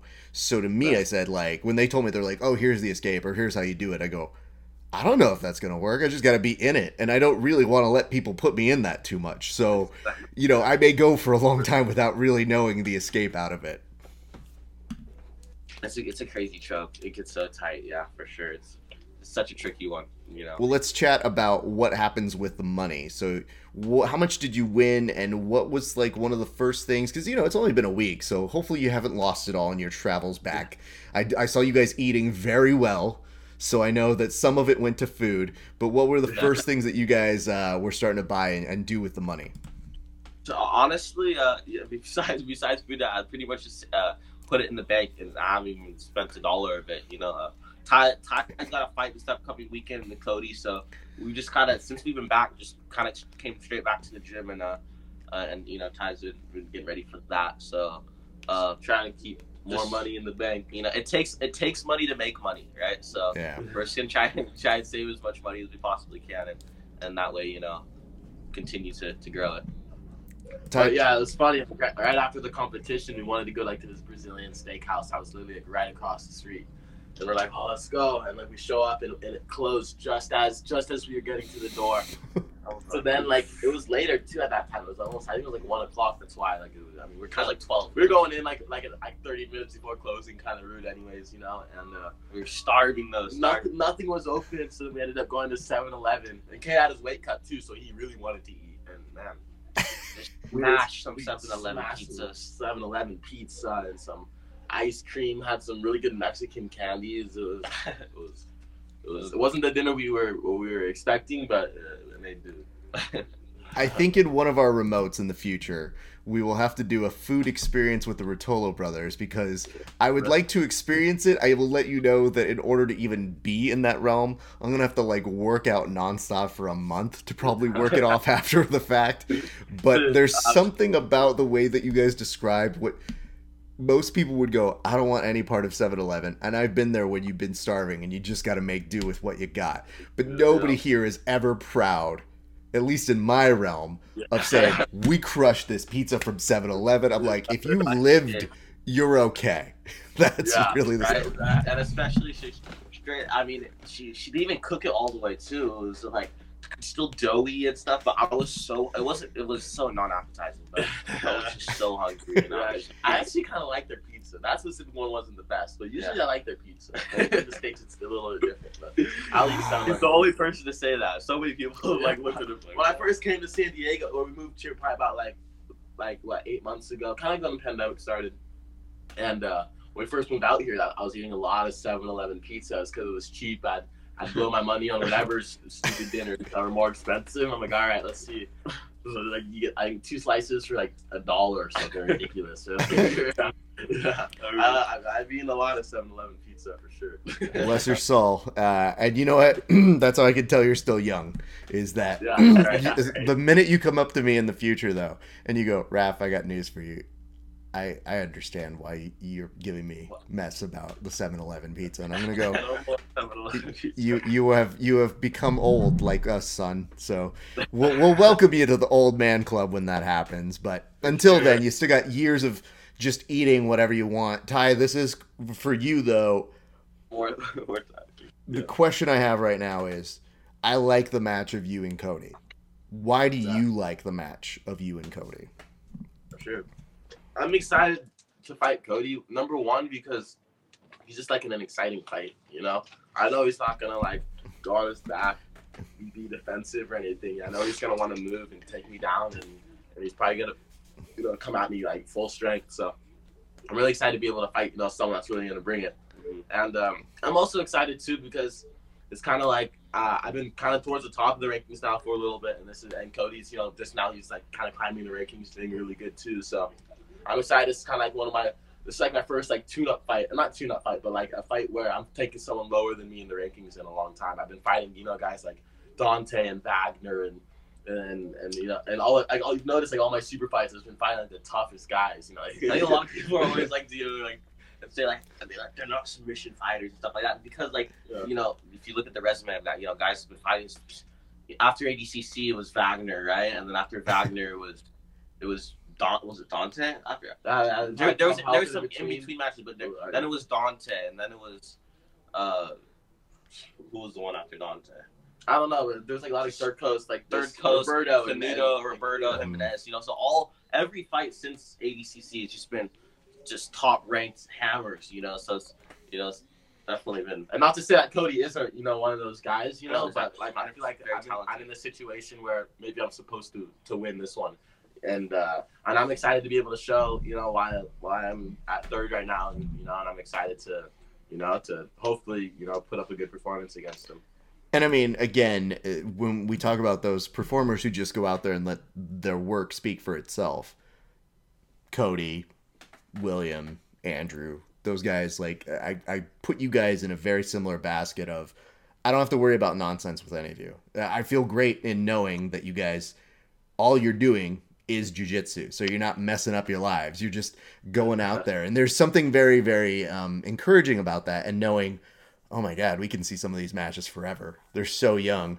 We could literally see this in an ADCC. We can see this at a super fight. We can see this here, there. So sometimes these are just kind of like those first, second, third chapters in a story that we're going to see unfold over the years. But I just have such an appreciation for knowing that we're going to see you guys not even hit your peak for maybe a few more years, even. Uh, just as something that'll be fun to watch. I would be remiss if I didn't kind of ask you guys. I know we were going to talk a little bit about origin story, but we've already kept you longer than I had uh, asked you to stay. So I do want to ask this. The question I've always wondered, because I think we know that you got into jujitsu together and you started when you were kids. You're still kids, but when you were really kids. When did you guys both know and recognize that you were good? Because to me, there's a difference between your parents wanting to get you athletic, make you like understand good principles and discipline, but then there's got to be a moment where you go, "Oh, I am beating grown people here." And uh-huh. I am only 11 or I am 10 and I am Yeah. putting problems on people. When did that register for you? You know, we've been from a very young age. I was gonna say we've been super fortunate to have like Very supportive parents. Like yeah, I was gonna say like our parents and even like the gyms we've started at from a young age have always like believed in us. Like I remember even like our first competitions, some of our first ones, we were like, I think my first one we were literally like three and a half, I think maybe four, and and I just have always like my whole life had our parents telling me, oh. You guys are the best. You guys, you know, you're, you're so strong. And I, I have all these videos. We'll be like four years old, eating like little tiger smokes bar. And then like my parents are like, "Oh, what are you gonna do today?" And I'm like, "Oh, I'm gonna do the takedown to mount to to submission." You know, I could barely even talk. You know, but this like I I like we've always kind of had like a little confidence. You know, in the most humble way possible. And then, you know, I think I think a lot of it just coming from our parents always like like that reassurance. I think that's really huge for for an athlete. Is to is you got to have someone always reassuring them. You know, before uh, a competition or just really just in, in, especially as in a general. kid too. especially as a kid for sure. I think that's how a lot of kids will get burnt out. Is a lot of parents are are harsh on them, and and not to say like my parents were harsh on me growing up. You know, for sure that it's good to you know to to to stick them to it, but uh, Push 'em. and to push them hard. There's a difference between pushing and not encouraging them. Like Absolutely. like when you're telling i feel like if you tell someone you know that they're the best for a long period of time even if they don't believe it at first you know you kind of start to you know Start to you have no put, choice put but in to the work and then yeah. I remember like as you know four five six years old we'd be fighting kids that were seven eight nine you know way older than us way heavier than us and and, and that's when we started to like still beat the bigger kids. And I hmm. feel like this that mindset too of this like oh I'm smaller I'm only like whatever like super young fighting these bigger kids being able to beat the bigger kids. I think at that, at that when people see and see us like maybe going against a lot of bigger guys too, I think we're we're as comfortable as we are now with it, uh, because we were literally doing it at such a young age. I remember like because there wasn't a whole lot of of comp- back then. You know, kid, jiu-jitsu was a lot smaller, uh, at least in the kids scene. You know, the kids the kids scene wasn't nearly as big. Uh, you know, there wasn't as, as many comp- or bigger competitions as there is now, and uh, and I rem- and like uh, yeah like a lot of kids kind of like you Like- know uh, we'd always have, have to go up against kids way older and bigger. Yeah, yeah. Always like, you know, there's no one in the divisions, right? So always going against like, you know, say for example, if you're like eight or something going against like 12 year olds, it happen it'll happen all the time. So I think just getting used to it back then, kind of, you know, weathered us to, to get used to it now. You know, for sure. I also want to kind of circle around this thought. There are lots of family members who try to do this and compete at high levels. And there are lots of people who do that sometimes with their squad or their team. What has been the secret to the success of you guys being brothers and being able to rise together? Because, again, as I mentioned, there are a lot of people who try and it can be difficult but but what is the best advice that you would give to maybe other brothers or teammates that kind of have a bond like the two of you have? And, what have you seen over the years that has been instrumental in keeping that strong at the highest levels of competition? Thus far. You still got a long way to go but i'd love to get the insight on that. Yeah i i think everyone grows at, at different you know time rates. And and you know so, some people might catch on to some things faster than others you know. For example like maybe you know maybe Tye was catching on, uh, you know, like theoretically for like say Tye was catching on to leg locks faster than I was, you know, and then he, that that way he'd be able to help me catch up, you know, or say if on the feet my hand fighting and takedowns were coming along a bit faster than than his were.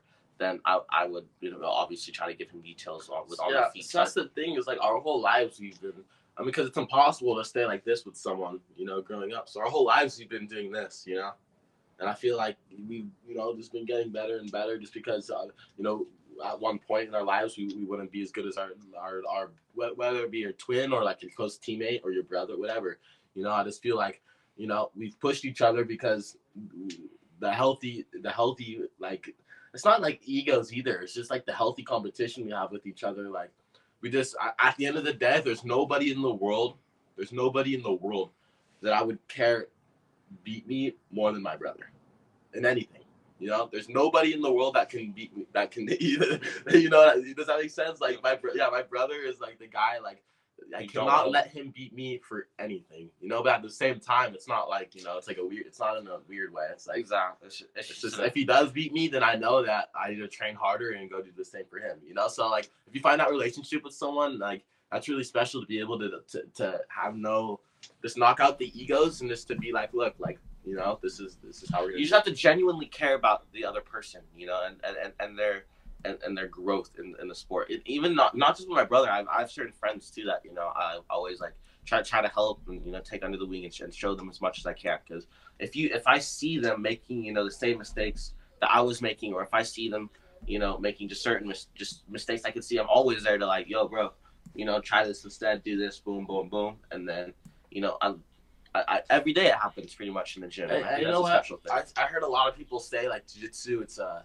it's a solo sport. You know, you're going into competition. It's only you. You can rely on yourself. But for some people, it may be. Yeah, but. for some people, that's how that's how things go. But for my brother and I, it's never been that way. You know, for I've always had someone to to depend on, and I've always had someone that, that that's there for me when I need them. Whether it's to to focus, help me with my mental state or my technique or anything, you know. So when, when you have someone like that that genuinely cares and like and that you guys can, you know, start rising the ranks together and you know, then that's special. And that's because, the fastest way for growth. Because at the same time, like yeah, I, I mean, for me, I want to be you know one of the best in the world in the near future, but for my brother, you know, like if I'm if I'm my brother's not there with me, then it's kind of not. It's not. I won't. I won't be as happy. You know what I mean? It's not. That's not what I want. I want us. Sure. It's it's both of us. I want us, you know, to be doing it together. And if I yeah, and like if you see one kind of falling back, then you know you know I'm gonna be on you, and if I'm falling sure. back, then you know he's gonna be on me. So. I don't even have to tell him to like get on it because he, he if I'm you know if I'm doing better or if he's if, or if he's doing better, you know, the other person. Figure it out. You know, yeah, exactly. I just want to compliment you both on a maturity in the terms of mindset for not just competition, but I think great success in life. I think that that's so, so great to have somebody who's going to give you not just the energy, the, the confidence, but like a rock hard support system in terms of like, nothing is going to deter the other person from ever helping you achieve. And I, have always told people in my experience, especially with jiu-jitsu and, and much to what you're saying in terms of it being a solo sport, as I go, it's solo when you perform, but then you still have people who coach you. You still have people who are supporting you. You still have a number of people who are contributing something. So I think the best people that I see in my experience are the people who pull their resources together. So a lot of times when you hear these guys say, "I don't got a team. I don't got these people. I don't got that." I was like, "Well, what are you doing? Like Yeah. what are you doing to cultivate that? If you don't have one, build it. And it's on you to create that sense of, of community and, and fostering that. And I think that's where people have such a hard time learning that. Not just period, but like at any given point in their lives. And the fact that you guys have already put that in, in a very positive mindset is very easy to see why you guys have had so much success. So I want to thank you for your time. Here's what we're going to do we are going to put a bookmark here. I appreciate you guys sticking around for longer. We will Oh, look into at some point, maybe when uh, things open up a little bit more, doing a remote. I would love to see what you guys try to make me eat and and Yeah. keep up with what you guys are eating. And I would love to actually get into a conversation of the real origins of of the stories between the two brothers. But it's always important for us here on the show to commemorate what just happened because what you do is really incredible and last week was a real big moment for the both of you and so i'm really glad we were able to make that happen Thank Much you. Appreciated. yeah, Thank man. you so much. Sick words, man. all right guys great. That was an interview. Great- you, great you brought up stuff that I didn't even realize, you know, that like, we're thinking stuff. No, for yeah. that, such a rad. You literally like brought it out of us. Yeah. yeah, just like talking about it. well let's put it this way Uh, i better be good at this or what's the point i always tell people i go think of it like this the way you guys want to be the best at your sport I want to be the best at this. So that's why I talk trash to all the other podcasters and I let them know there is a pecking order and they're Yeah. somewhere down here in trash and I'm here. Uh, no, Yeah. I'm I have a thought with you. Hey, you know what? Give me one second. Let me do a transition. I'll say bye to you both off air. My thanks to the Ruotolo brothers. I want to remind everybody watching this go check out their instructionals. You can find them everywhere, but I'm assuming the bulk of which are going to be over at BJJ Fanatics. And I want to give them a quick opportunity to shout out their sponsors before we go ahead and do it. Gents, tell people who is helping you get around and do all the things. Yeah. As uh, yeah, first and foremost, uh, you know, Shoyoroll always been helping and supporting us since a young age. Since we were like 10. It's Since such, 10 a, such a long time. So, yeah. Thanks so much to show you one of the all. best. Thank you Uh, at Pono Cafe, we don't have the t-shirt right now, but yeah, at Pono Cafe, next level of food in Costa Mesa, uh, the chef and Dana, all, two people that have always been It's like family us, to us. like family to us too as well. Uh, Bonsai Bulls and Electrum Performance, uh, uh, the gym here out in San Diego, and the Bonsai Bulls Fireside. Thanks to all you guys and, and supporting And, uh, us, bro. Well, Alexicure too. Uh, I love the Absolutely. Alexicure. oh Yeah. my gosh, The the, CBD. CBD, yeah, lifesaver. Can't forget about that one. Thanks, guys. You guys are the Much best. appreciated to all you. Appreciate it. All right, guys. We'll be right back with Garry Tonon after this. Cool. Head on. All right, ladies and gents, my guest here today, what do I say about him? It's hard to put into words what exactly he means to this show because it's conflicting. We root for him, we're excited for his wins, but is there a part of us that's kind of rooting against him? I would be lying if I didn't say at least there's 10% of us that goes, but what if he lost? Like, what kind of shit would that do for us? And I have to say this before he comes on, I think it's important to note when Garry puts up his traditional, hey, here's the time I'm fighting, please don't ask me because I'm just not going to respond to you note.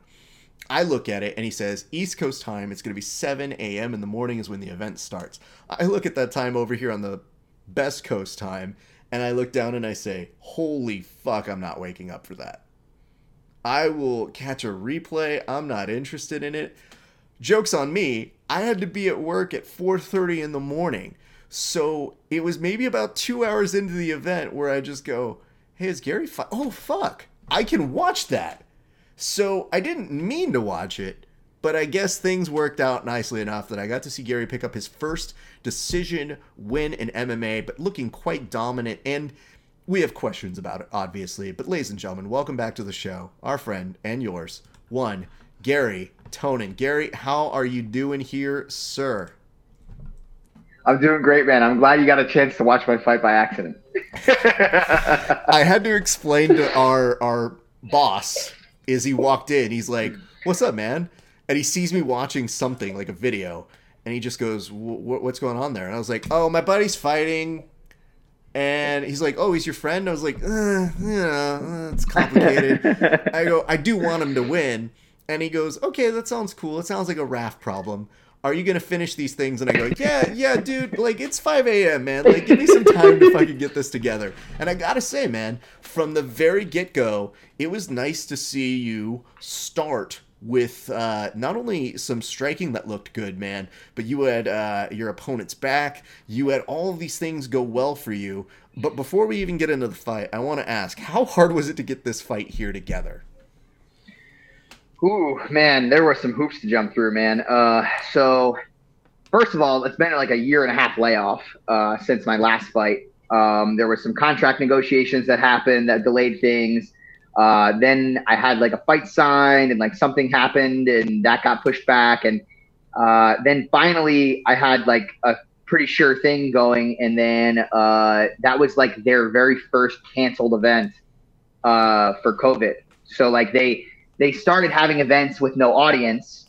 And then uh, my event was the first event that they had to like officially totally cancel uh, because I guess they had cut off travel between uh, or I think in and out of Singapore. I think that was the issue. I think the issue was is that even if they wanted to host the event outside of Singapore, I think most of their staff is located there, so uh, they couldn't, you know, take anybody anywhere, um, or they wouldn't have been able to get back into the country. Um, so it posed an interesting problem for them.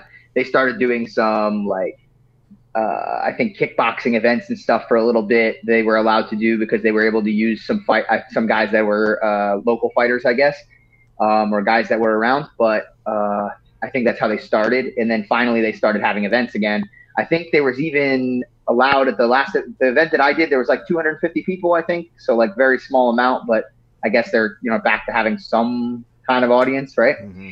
Uh, but anyway, like it was it was tough just to get the fight. Okay, like that that was a little bit of an issue. Uh, but the hoops that we had to jump in, uh, jump through to like make sure that we could actually be there uh, were quite a bit. Um, so they gave us like what was a seemingly impossible task, which was, hey, you must get a COVID PCR test, which is like the long one. It's not the rapid test, right? So mm. the rapid test is something that you can get back fairly quickly within a 24 hour period. Um, but the PCR test is one, the, the one where they, you know, stroke your brain with a Q-tip. And uh, that one there the window of time, at least in the United States, that they give you is often like three to five days for the results for that. Now, the results do come back earlier than that sometimes, and often do. However, you know they're giving you a, the realistic window just in case. You know, it's like three to five days, right? So what did one say? One was like, well, uh, before your flight, within a 72 hour window, you must get a COVID test. Now, not only that, my flight was on uh, was on a day where I couldn't even I couldn't even get it within that 72 hour window. So uh, the the 72 hour window would have started on the weekend, right? Sunday night. So like I was gonna lose like 12 of those hours beforehand. So now we're talking not just a 72 hour window, we're talking like a 60 hour window that I had to take this test, hopefully get the results back, and then you know, that would grant me the ability to fly. Now, 24 hours before the flight, uh, I get a phone call. So it's like 12 o'clock at night. Uh, not even a phone call; it was just like a text from the from the guys, and they were like, "Hey, by the way, is your passport number on your COVID results?" And I was like, uh, "No. Why would my passport number be on my COVID results? Like, nobody like." It's a medical test. Why would why on earth would my passport number be listed on that? It just makes no sense. And they're like, well, uh, the problem is if it's not, you probably can't fly. And I was just like losing my goddamn mind. Cause like anybody that kind of understands what it's like to prepare for a fight, get ready for a fight, do all the things that you need to do for a fight, like you probably know that by the time you're getting to about a week, 10 days away from actually fighting, there's a lot going through your mind. You're very stressed. You're in the middle of a weight cut. Usually, I mean, that's the tail end of your weight cut. The last week is probably going to be like the worst part of it. Uh, I mean, I had a million other things like that are just regular fight related shit that you normally have to deal with at that time. And now they're telling me within a 24 hour window, not even really, maybe had 16 hours to tackle this problem. They're like, yeah, if you don't have these numbers listed on a piece of paper, a medical form, right, you're not going to be able to fly. I was losing my goddamn mind. I was like, I was like texting these people furious and like all angry and yelling at people, you know, that wasn't their fault. But, you know, I'm like, I'm like, well, just put the number on the fucking form. I'm like, you want me to call up a lab, a medical lab that's probably swamped with. Yeah. It was Thanksgiving fucking week, right? So you want me to call up a medical lab that's swamped and tell them, hey, I need you to slap fucking nine numbers or whatever the fuck your passport numbers. I don't know how, how many numbers it is. I need you to slap nine numbers on this on this form for me. I know you have no reason to do it. Uh, I need you to get into your Photoshop right now and fucking do this for me so I can get on my flight. You know. And crazy enough, I thought they were just gonna laugh in my face crazy enough, I did get a hold of somebody at the lab. I called them as early as I possibly could in the morning, and they did it for me. Uh, my my uh, my teammate Yuting, who came out here with me, actually they did laugh in his face, and they were like pissed at him for asking to do it. So it didn't work out the same way for him, but eventually he got it done. But dude, that was just that was just to fucking get here, you know. But I can go into more stuff about what happened here. I don't know if I want to keep talking about it forever, but you know, that was just to be able to get onto the fucking airplane, the 18 and a half hour flight to actually get to Singapore to be able to fly. well, let's, this is a good time maybe to go ahead and recap. And what are you drinking right now, by the way? Uh, a wheat beer. I don't, I've never had this type of beer before. It's called the Erdinger. Um, it's actually pretty good. Okay. All right. Because the thing is, is I was just talking with somebody earlier today and I said, you know, I'm doing this interview with you. We're recording it uh, very late here sure. because of the time difference. And I normally do a fight companion where I'm drinking. And somebody said, you know, oh, Garry will probably enjoy that because you'll be sauced. And I go, yeah, I know, man. He's used to always uh, seeing me very, very with my wits. And they go, have you ever seen Garry drunk? And I go, I haven't. But it's not like he's opposed to drinking. He just not when I'm really around him because he's normally competing. So it's not really time for him to be like, yeah, oh, I got this final round, but let me just go ahead and pump this fucking shotgun real quick of uh, this Bud Light, and then I'll finish this. Wish you would. Yeah, yeah. But uh, all right, well, it's good to see that you're celebrating appropriately. I did want to ask about this sure. because people were a little, I don't want to say miffed, but they were probably feeling for you in that John couldn't make it out there to coach with you. So when did you find sure. out, and when did you guys make the decision to have him not go through those protocols, which sound pretty shitty? Yeah, so I probably I'm guessing around like four weeks ahead of time. Uh, I was just kind of coordinating with their event staff and stuff and trying to figure out what the deal was because um, I obviously knew that there was going to be different protocol uh, because of the COVID stuff. So I said like I was asking, I was like, how many corners am I allowed to bring? You know, how does that work? You know, this, that, and the other thing. And they're like, well, you can bring one corner. And I was like, oh, I was like, so you want me to drill fucking heel hooks and kani basami on an old man? I was like, I was like, that ain't right. You know, I was joking with them a little bit, but they were like, yeah, sorry, you know, we can only have one corner come. It's the government. It's restrictions. It's not ours. You know, normally we get at least three corners uh, for regular fights and then five corners for uh, title fight, I believe.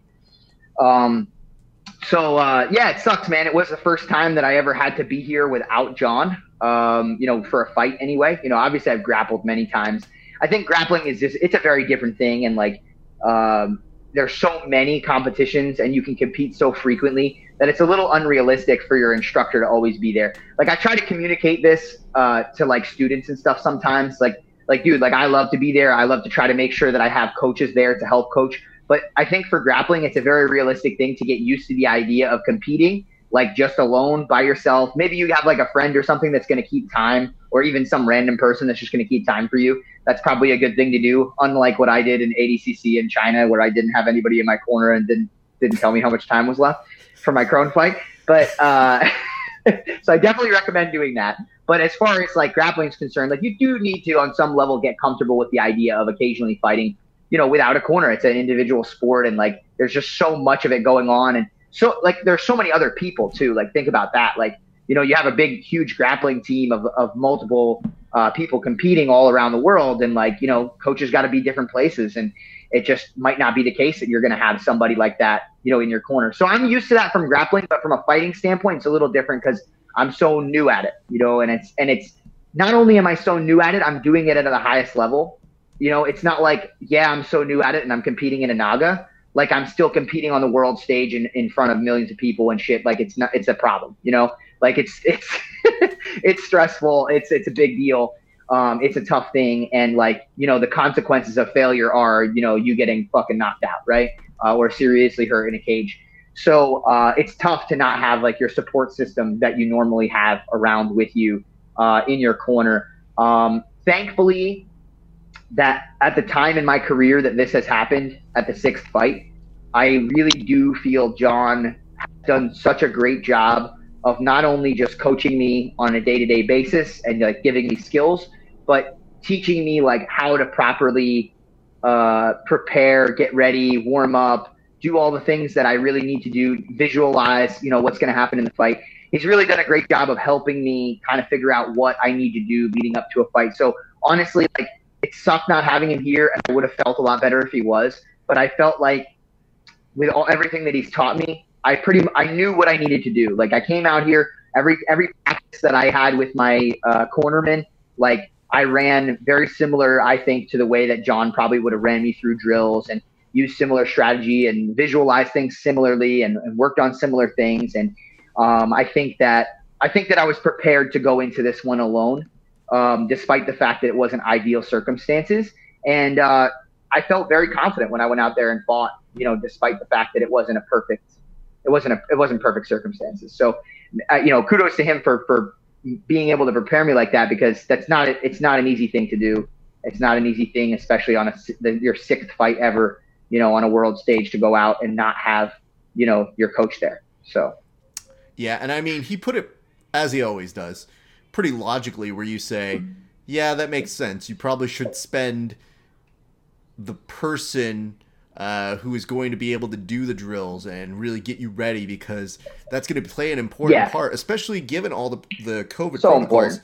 If you are having to warm up or lose weight or stay on a game plan yeah. that you've already sort of finessed, it's just obviously all things considered, everybody here is trying to make things work in very unusual circumstances. So it was very yeah. nice to see it all still happen and work out nicely for you. Let's get over to the fight right now because I do want you to, to walk me through it. It is very nice to hear the commentators become more and more familiar with your style and and what you're putting out there. Now you did mention that this is your sixth fight. Obviously, you would love to have John out there, but all things considered, what did you feel that you had really improved upon the most for this particular fight and why? It's a good question. I com- uh, commonly am asked that uh, leading up to this fight. I, I like a lot of people were saying like, man, you know, like what are we gonna see that's like so different from your last fight to this one? Because like I hadn't fought in a year and a half, and like it makes sense. Um, it's hard for me, I think, because we work on so many different things. Um, and it wasn't like in this year and a half because it's such a long span of time, right? Like it wasn't like I think if I think if I, I was given like maybe a span of time like three months or something um, to answer a question like that, maybe I would have been able to have like a more specific answer. But because I've had like a year and a half layoff, it's hard to really say. You know, it, it, even to look back at a year and a half ago and be like, well, I really sucked like a lot at that, and now I'm like so much better at th- like it's it's kind of hard because I I do feel so different. It's just kind of hard to it's hard to describe exactly how different. It's funny that you mention it too, though, because I was watching because uh, they obviously were putting out a lot of promos uh, for the fight and you know my previous fights and things like that. So I was watching a little bit of clips of my previous fights and things, and I do notice some pretty major differences uh, from the first fight um, all the way to uh, you know my fifth fight. Obviously, was the last one that I was that I was watching. Uh, one of the biggest differences I noticed um, was the amount of the amount of movement. I think, especially head movement specifically, that I displayed in like my first fight compared to, uh, and I haven't rewatched this fight yet, by the way, mm. but compared to like my fifth fight, I I looked a lot more cognizant of the idea that like, hey, there's going to be somebody swinging punches and kicks at my head. Like you need to fucking, you know, constantly be moving and making sure that like, you know, you're a moving target. So that's one thing that I, I, I made some major improvements on. I would say that after feeling this fight, not watching it, because I, like I said, I haven't rewatched it yet. I will. uh, very soon. I don't know why I haven't, but it's not like I have anything better to do. I just haven't done it. Uh, I guess I've just been feeling the moment of it all. Um, but I will watch it very soon, I'm sure. Um, I think that what I felt was one of the biggest changes uh, was in the third round of this fight. Um, was something I displayed that I have not displayed in any of my other fights, in my opinion. And maybe people could agree or disagree with me because they actually got to watch it. But uh, I felt like the third round of this fight, I displayed a skill, which is actually quite a difficult skill, I think, um, uh, especially at early levels of striking. And that was a skill of being able to hit while moving backwards, um, cre- being able to keep distance and still do damage um, while people were trying to kind of chase you, chase you down and, and attack. Um, that is something that I think in my previous fights, anytime somebody came forward, uh, any anytime I was fighting on my back foot, it was mostly defensive movement. Mm-hmm. I don't think I think in my previous fights, the majority of the damage that was done was moving forward offensive damage. Uh, any counters that I did, the most the most that I would ever do in countering would be takedowns, mm. and that's a really good way to counter people. Don't get me wrong; it's like reactive takedowns, the best takedown in the sport, in my opinion. Um, and I did one in this fight as well. Um, but that was the only answer that I had. I think, you know, uh, at least offensive answer, I guess I should say.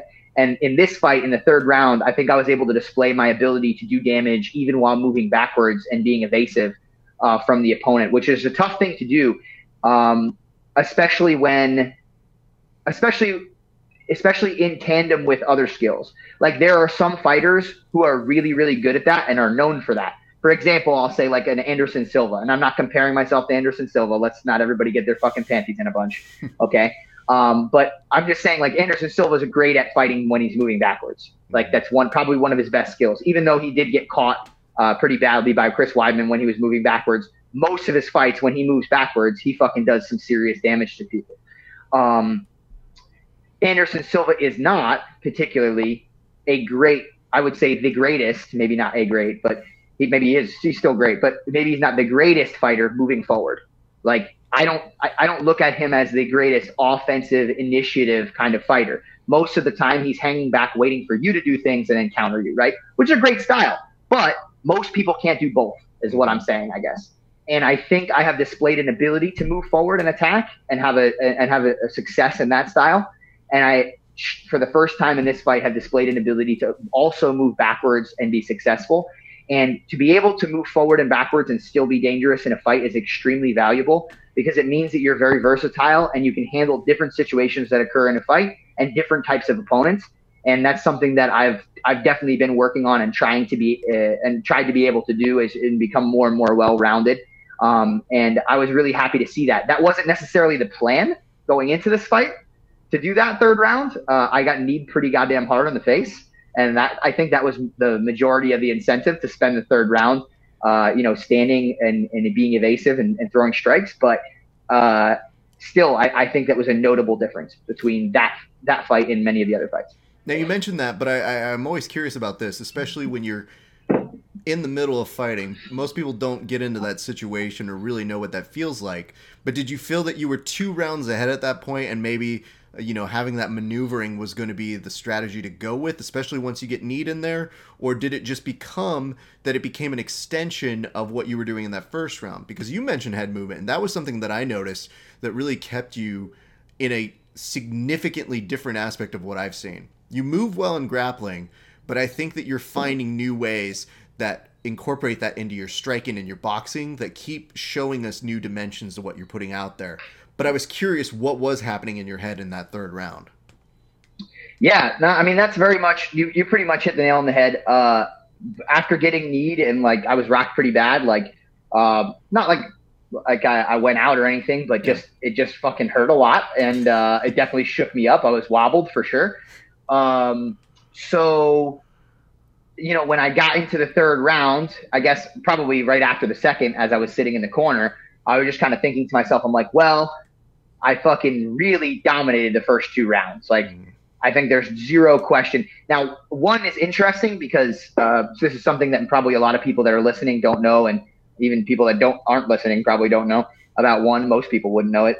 Uh, one does not do a 10 point must system, which is a little confusing probably to the average viewer. uh, or average listener, um, one grades a fight based off of the entirety of the fight. Mm-hmm. So their thought process is just because in the first round you throw, let's say I land like five strikes, you land one strike, not a whole lot happens, right? That doesn't mean that I like won a whole third of the fight. Like they're just they just look at those, you know, that strike count and they look at like what happened in that third in that first round and they're like, okay, that happened, right? But like the second round, let's say for example, a lot more happens where like I'm extremely dominant or whatever the case may be, and you know, uh, in the first round the other guy threw those five strikes. Mm-hmm. It is not one round to one round at that point, right? We are not equal. Like my second round where I really dominated means that I am winning this fight now, which is actually pretty cool in my opinion. Hmm. Like I understand how maybe that could get a little dicey and a little confusing as far as judging is concerned and like maybe to the viewer. Uh, but at the same time, like I almost feel like that's a better way to judge fights because let's be honest, like just because somebody pitter patters around in, in a round, like that doesn't equal the same gravity in my opinion as maybe getting like multiple knockdowns in a round or taking somebody's back and nearly strangling them. Like like how could you possibly weight that round the same as you weight the other round? Like obviously the person was much closer to getting finished, right? So anyway, so long diatribe to explain what I was what I was trying to say, but um, yeah, I I had felt like I was significantly up, like that. So much would have to happen in the third round, bad against me, for me to mm-hmm. lose that fight.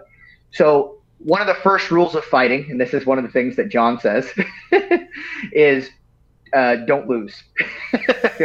you know, and uh, especially you know, uh, you know, you often see me in a, in a, uh, a, grappling exchanges and stuff, fight with a little bit more reckless abandonment and stuff. Mm-hmm. Well, you know, one of the one of the easy things about that is is that the consequences aren't quite as as bad. You know, um, I can I can afford to do that a little bit more. Also, it's something that I've been doing for over a decade, so I'm a little bit more confident in it, right? Um, in in fighting, man, like consequences are really dire. You know, uh, I I make a mistake and get caught or something, like I said, get knocked out, take brain damage, all these sorts of things, and I'm much less comfortable there. You know, let's just be honest. Like as as comfortable as I want to feel, as confident as I want to be, I've done this six times now. You know, and at that point in time, I had done it five times. So at that point in time in my head, I was just thinking to myself, I'm like, all right, well, you took a little bit of damage there. You're absolutely winning this fight. Uh, you feel pretty safe on the feet. Like there's nothing that he's really done on the feet thus far uh, that made you feel like, man, you're really you're in a lot of danger there. You're going to get knocked out. So let's use some evasion, play some tag, and let's see if we can get him with some shots and uh, you know eat up some of the round and see how it goes. You know, and maybe if I had gotten hurt more that round in a standing position, maybe I would have said to myself, all right, well, we got to take him down again or something like that. But I, I felt like I was doing so well being evasive and doing damage that I said, all right, let's continue to do this third round. And that's how we're going to win this fight. So. And that, thank you for that perspective because again, you know, the, the first round where you had not only uh, some good moments on the feet, but the, just the grappling dominance. And I guess I can say this because I know you fairly well but where the fuck do you think you're gonna get off trying to hit fucking half guard sweeps in the middle of the first fucking round? Where I'm like, look, Garry, we get it. You're good at grappling. You're gonna make this a back take. but I'm just sitting there being like, yo. And I mean, you were working great. You have a body triangle on him at one point. You're obviously working, uh-huh. and you know things looked well. Were you close on any of those? Because to me, those are kill shots for a number of people and he did prove to be pretty resilient in those moments. And sure. uh, I mean, credit to him there. I did want to go ahead and pay that respect to him in terms of, you know, really having to fend off what seemed like an onslaught of attacks. Yeah, he was super tough. I mean, def- definitely no t- no credit taken away from him um, in, in anything that I'm about to say. Um, but I would say the closest I ever was to submitting him was the very first round. Uh, I had some pretty the the first rear naked choke entry. Well, I don't know if I want to say first because obviously I had to go back and forth a little bit and dig for the neck. But sure. um, there was one period of time in the very first time I was on his back with the body triangle that I had the arm like fully underneath the neck. Mm-hmm. Uh, and the the problem that I was having was getting the secondary hand completely behind the head. Um, and I hate trying to even attempt the strangle with like a hand on top of the head because I feel like it's so easy for the other person to just take your hand off and grab that it's not even worth my energy trying to squeeze and strangle you.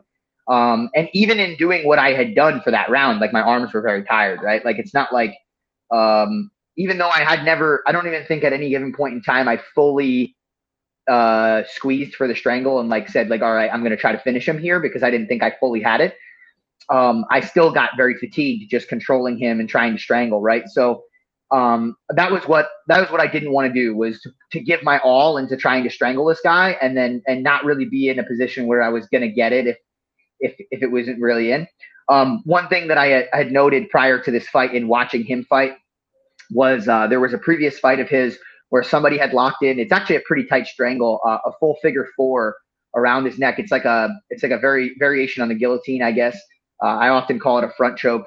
Um, but he had this full figure four, uh, or like maybe you could even call it like a no arm katagatame uh, around the guy's neck. People often do it when guys shoot in for single legs. They push the head to the side and then they lock a figure four. And uh, he had it. His opponent had it locked in completely uh, for probably like a good like 30 seconds, and he just kind of ate it. Um, and it looked to me like, all right, this is a guy who's prepared to go completely unconscious in a strangle if necessary, which fine, you know, I'm I'm prepared to choke him unconscious, but I definitely didn't want to waste my energy doing something uh, that wasn't completely there because I I knew he wasn't gonna. He's not the kind of guy that like is just gonna tap for no reason. Uh, and maybe I'm wrong. Like they're probably, and I think my family. I was on the phone with my mom or something recently, and she was saying she thought that there was a point during the first round where he was like confused that I let go of the strangle or something like where maybe he was ready to tap or thought he thought it was over. But it's hard to tell, like when you're on somebody's back, right? Like I don't know, you know, how close he is to getting strangled or not. So there very well may have been a chance that had I done something a little different or maybe squeezed at a certain point that he would have been, you know, put out. But that's just not how the how the way things worked. And uh, there's also a possibility that I could have decided to uh, kind of like give up the the back and, and look to strike a little bit more, um, like going into the mount. And I did that a little bit, but maybe a little too late you know, in the round. Um, there's a lot of ways that things could have went, but yeah, it was tough to strangle. He's holding onto the gloves and my fingers a lot as well. Uh, again, you know, not trying to take away from his ability to defend or anything like that, but that does pose some problems, you know, even though that's illegal. Uh, it does happen. Uh, it's happened to me in grappling before. Wagner Rocha uh, during ADCC trials, the very first time I won was like fucking grabbing individual fingers and pulling them back and shit. And uh, you know, so it happens. It's a reality of the sport, even though it's an illegal illegal thing. And um, yeah, he, he, was pinching his elbows down as tight as he could so that I couldn't take my secondary arm out to strangle him. It's a tough thing with the gloves sometimes. Uh, you see a lot of guys that probably would finish people when they're on the back, like good jiu-jitsu guys. For example, Demian Maia, Like, mm-hmm. you know, Demian Maia, even, you know, like I think in a lot of situations in fighting, had he had no gloves on once he got to somebody's back, like he probably would have strangled them it's just like really fucking hard to get that second hand back there. Um, so anyway, uh, I tried, and it was tough, and, and he did a good job. But there's there's a there one thing I think people should understand is that doing that in fighting and doing that in jiu-jitsu are just different things. You know. Well, I think you you put it quite nicely when you say there is a difference on burning out based on tape study that you have as well, the arms that you're going to need if you go to a second round. You don't want to have nothing sure. and have jello going in. I just felt like, yeah, it, it looked like it could have been close, but I kind of got that feeling that you did. And I want to say this I know you're being very respectful, and obviously that is something that is important to note here. He did in his preview statements say that he was going to make you quit mixed martial arts. So I feel like, you know, all things considered. And you know what the worst part is? When I saw him say that in the preview part, all I could think to myself was, yo, man, get in line. I've been trying for over six years and it still hasn't taken. So you keep yeah. at it, man. Keep that dream alive. But uh, I've been putting in more time there. Because to me, when I see you getting in there, aside from you looking like uh, Walmart version of an Anthony Kiedis lookalike. What I see is you going out there and getting a few key moments that really, really struck out to me. Now, I know you mentioned the nose uh, a little bit earlier, but I think there's something that people should see here, which is that if you look at the photo of the nose, I'm going to put this all over me because this is a kind of selfie that sometimes you take and you think, maybe I should do it again but you had a whole purpose of what you wanted to say here with this particular photo. So if you wouldn't mind telling us, what exactly was the lesson you were trying to get us to take away from the social media post that you put up about this particular weird ass Ricky Gervais bad selfie photo that you've got here, sir? It's funny that you say that. Well, so I want to address two things because I don't want to miss it. Um, before I talk about the photo, uh, you had mentioned what he said about making me quit the sport. I'm gonna be honest with you, dude. Like when I heard that, I was like, I was like, oh man, that's not really nice. I was like, I was like, I was like, man, can't you just beat me? Why do you gotta make me want to quit the sport? like, like I was thinking that to myself, you know. But to be uh, fair, so though, funny. That is a great fucking moniker because as a pro wrestling fan, sure. I like the idea that he would beat you so bad that you'd go, you know what? This has all been wrong. I just reconsider my You life. know, like this whole thing has been a wash, guys. I'm washing my hands of this. I'm gonna own a Big Lots now. That's what I do.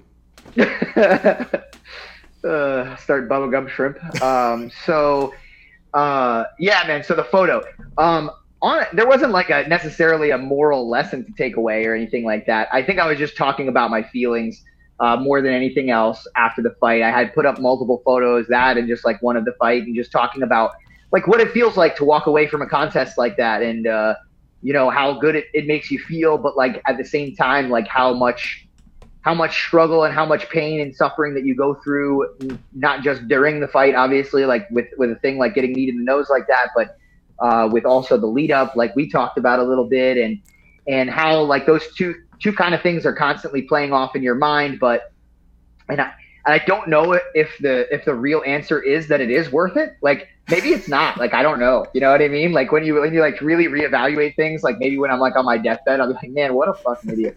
But uh, but man, in these in this these brief moments, like right after you win a fight, like man, it feels worth it. Like Mm. it is just a a feeling like no other. And I guess what I was when I took that photo, the reason I took that photo is is because I kept.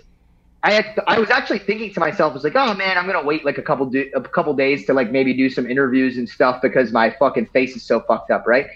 But then I was like, no, that's stupid. Like like why would I do that? So then I I kept walking into the bathroom and like obviously there's a mirror there and I kept looking into the mirror and I was just I would just smile every single time when I looked at my nose. Like I couldn't do anything else but like laugh and smile, uh, even though it like hurts really bad and like looks like shit.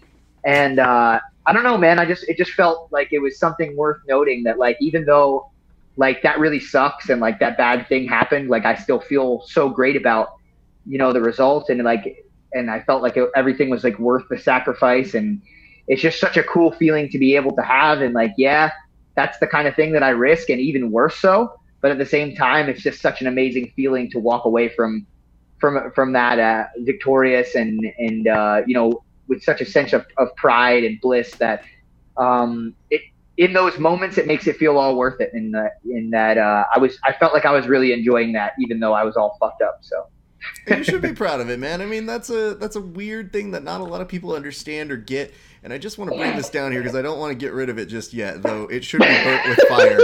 And the last thing I wanted to mention is if you ever go back to a dating website, I think that that's the one that you really need to put up because I think that's going to let you know exactly how committed somebody might be. I think it says a lot very quickly to somebody who might be swiping left or right, but if you like, look at it on like one of those dating apps and they go, "What the fuck is wrong with this guy?" Then Yeah. you know they're not going to be in for the long haul, man. it's a very different it's a very different strategy. I see what you're saying you know? Mhm, if you're really if you're really trying to attract the ones that are going to be there for the long haul that's probably the way to do it.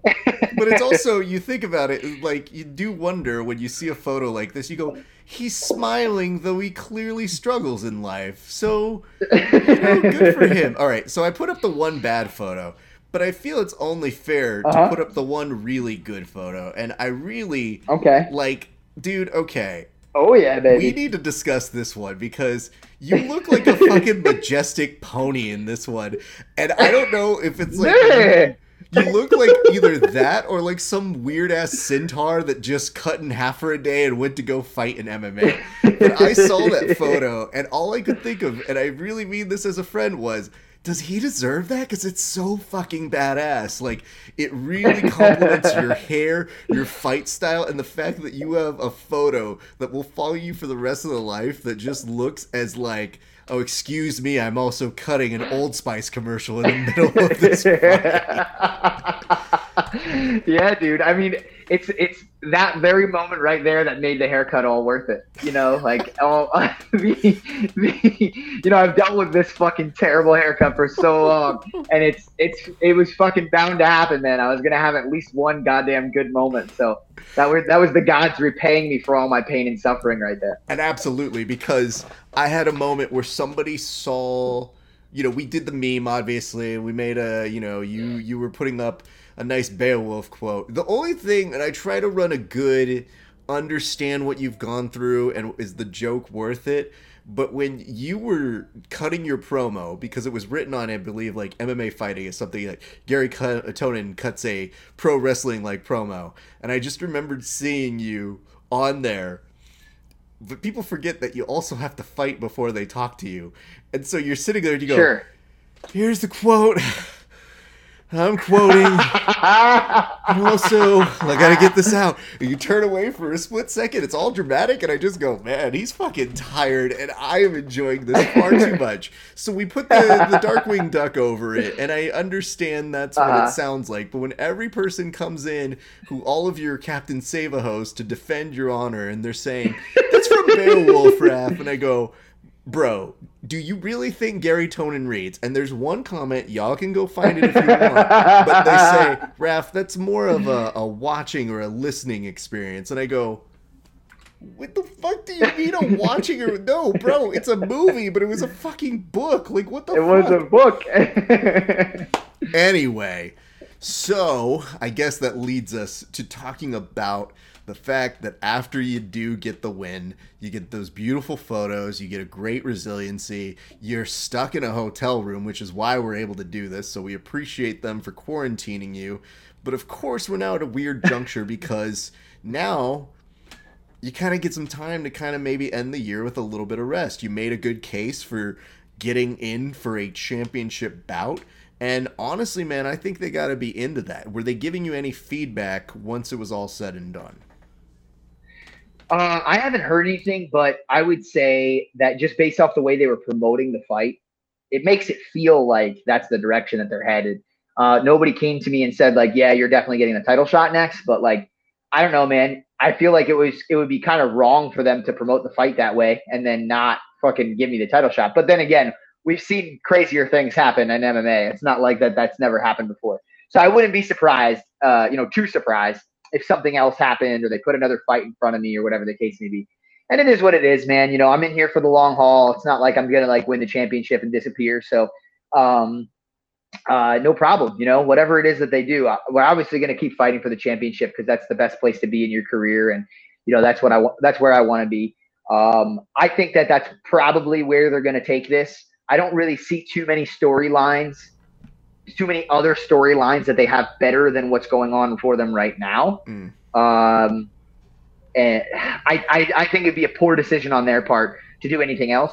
But you know, we'll we'll see what happens. And you know, I'll be here. I'll be ready to fight. But I agree with you, man. It'll be nice to get a little bit of rest. But I will say this: great to get back out there. Honestly, you know, uh, I'd been begging for the title and this, that, and the other thing. But it was great to get one more fight in before I got that title shot. I think uh, just to kind of knock off, you know, a little bit of the ring rust, get back in there, really feel like what it was like.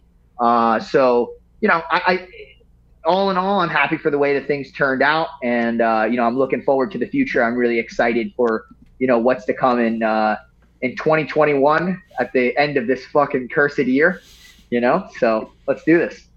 I do want to go ahead and just acknowledge something here, which is that, you know, I mentioned sometimes the difficulty between me hoping you have a nice night where you don't get your nose busted and me watching a fight and saying, you know what? I think it's kind of important to get one of those decisions. Uh, I think it's important for a fight career to kind of get that under your belt because those could become very important rounds that then resurface later in your fight career where you go, no, I've been here before and now I know that this feels comfortable when you really need to be in those moments. So I, I definitely remember gesturing to somebody at work and they're like, "Man, you seem pretty stoked that uh, he made it to the end of uh, you know a three round fight." And I said, "It'll work for him later. Like we're we're building Sure. blocks to the ultimate goal." So uh, in a very strange way, I remember seeing myself go, "Yes." After you made it to the third round, I just go, "Yeah." Though obviously, I'm Yeah, sure your dude, nose I- probably feels a little differently than I do. Sure. Yeah, I mean, I think it, it's you know when I go in, they ask me a lot. You know, like, well, how do I see this fight, or like, how do I want this fight to end? And like, yeah, I think in an ideal, perfect world, like I'd go into every fight, take zero damage, and just submit the guy in the first couple minutes. Um, but there is something to be said for being in there, uh, fighting for the full three rounds, feeling what that's like, feeling a little bit of adversity, getting a knee to my fucking face, uh, you know, and moving forward and, and continuing to win the fight. And and there's a certain sense of there's a certain sense of confidence that that builds for the future when I face adversity again.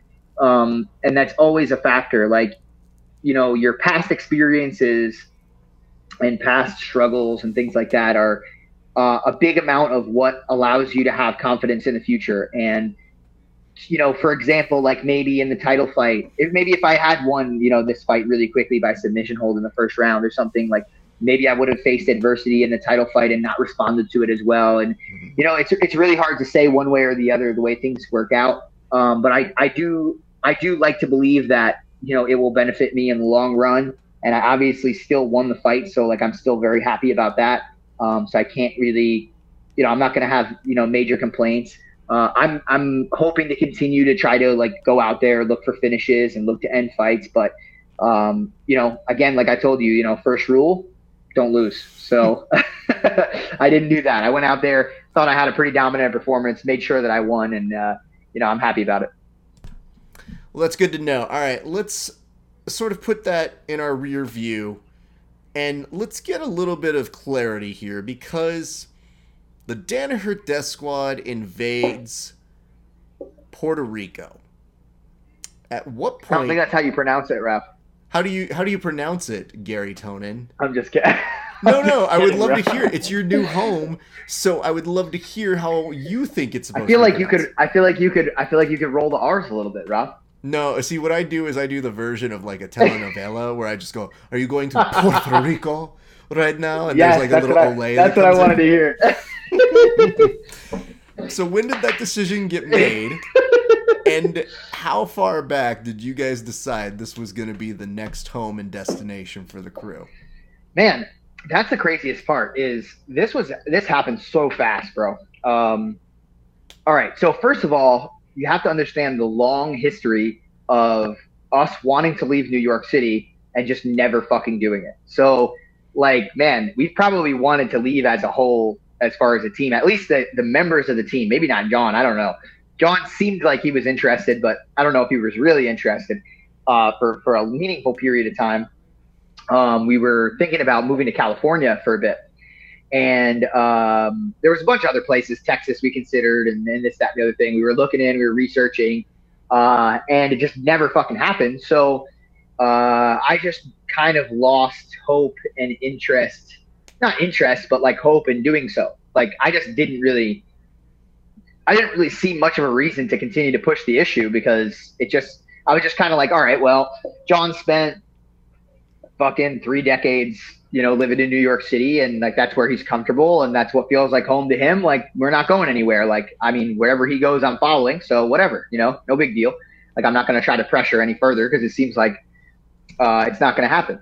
So, you know, obviously all the COVID shit goes down. Uh, we have a little bit more trouble uh, training in our environment than we normally do. It's always been a little bit of a struggle because it's not, we don't have full autonomy, right? Like it's not our gym. So like Right. we have to fit within the confines of, you know, whatever else is happening at the Renzo Gracie Academy, which is fine. You know, under normal circumstances anyway, that, that that's usually pretty reasonable to find time to do our professional training and and we made that work over the years and in, and in many ways like it was helpful like obviously to have uh, the other members of the academy you know coming in and training with us and this that and the other thing. But then as as covid started to happen it started to put a lot more stressors on our training environment. Uh, it made the time slots that we had a little bit more difficult to come by. Um, the members that were able to come in you know fewer and far between. Um, it was it was a different and just the environment of new york city was worse than ever before. Um, New York City, at the bare minimum, previously was this hub, um, you know, and and Renzo Gracie Academy as well. You know, uh, not to say that it won't be in the future, but uh, was a hub for you know a lot of different people coming into New York to train and and uh, have a good time and stuff. Like just just the actual city, like you know, people going in, you know, going to uh, going to hang out, going to eat, doing all these things that normally people would do in a functioning society and that all kind of broke down uh, with COVID. And obviously, like New York City was super hard hit. So like at the same time, I'm not I'm not saying that I don't think things should have changed in some way in New York City, you know, because of how how badly you know things went down with the the virus. Uh, but what I will say is that it sucks. Like there's no denying that. Um, it's I genuinely believe that the way things are going and the way things were continuing to go, that New York City itself uh, will continue to decline for a quite a while uh, and longer than people realize. I think that a, a chain of events has gotten set forward uh, that will cascade it from being uh, this huge center of commerce, business, etc., that it used to be, to not quite being as a desirable location as it used to be. So, uh, a couple different things that make New York City. I know this is a really long-winded answer to your question about Puerto Rico, by the way, but whatever. Bear with me this is what you got when you signed up for for me being on the podcast. Um, but uh, you know, there's a couple things that make New York City a desirable place, right? So I had mentioned business, like okay, so there's a lot of opportunity, right? Jobs, this, that, and the other thing. Well, that's dwindling, right? Like a lot of a lot of things aren't able to open. Um, there's just le- clearly not as much business going on. People are afraid to be there. So if you're going to have a business conference or whatever it is that you're going to do with your business, you're not going to go you're going to say, oh man, we'll do it somewhere else, right? Why would we do it in New York City when it feels more dangerous to be there than anywhere else? Okay, so from a business side of things, things are slowing down, shutting down, etc. And on top of that, uh, people are being more and more encouraged to uh, work remotely, right? So part of your reason to be in the city in the first place was, hey, I'm closer to my work. I'm able to go, you know, work at this place or that place or whatever the case may be, and I'm able to do these things that would be like more difficult. Maybe I don't have to have a car and I can travel within the city and do, you know, whatever. And that makes things easier for me in my life. Well, now that you can work remotely, what's your incentive to do that?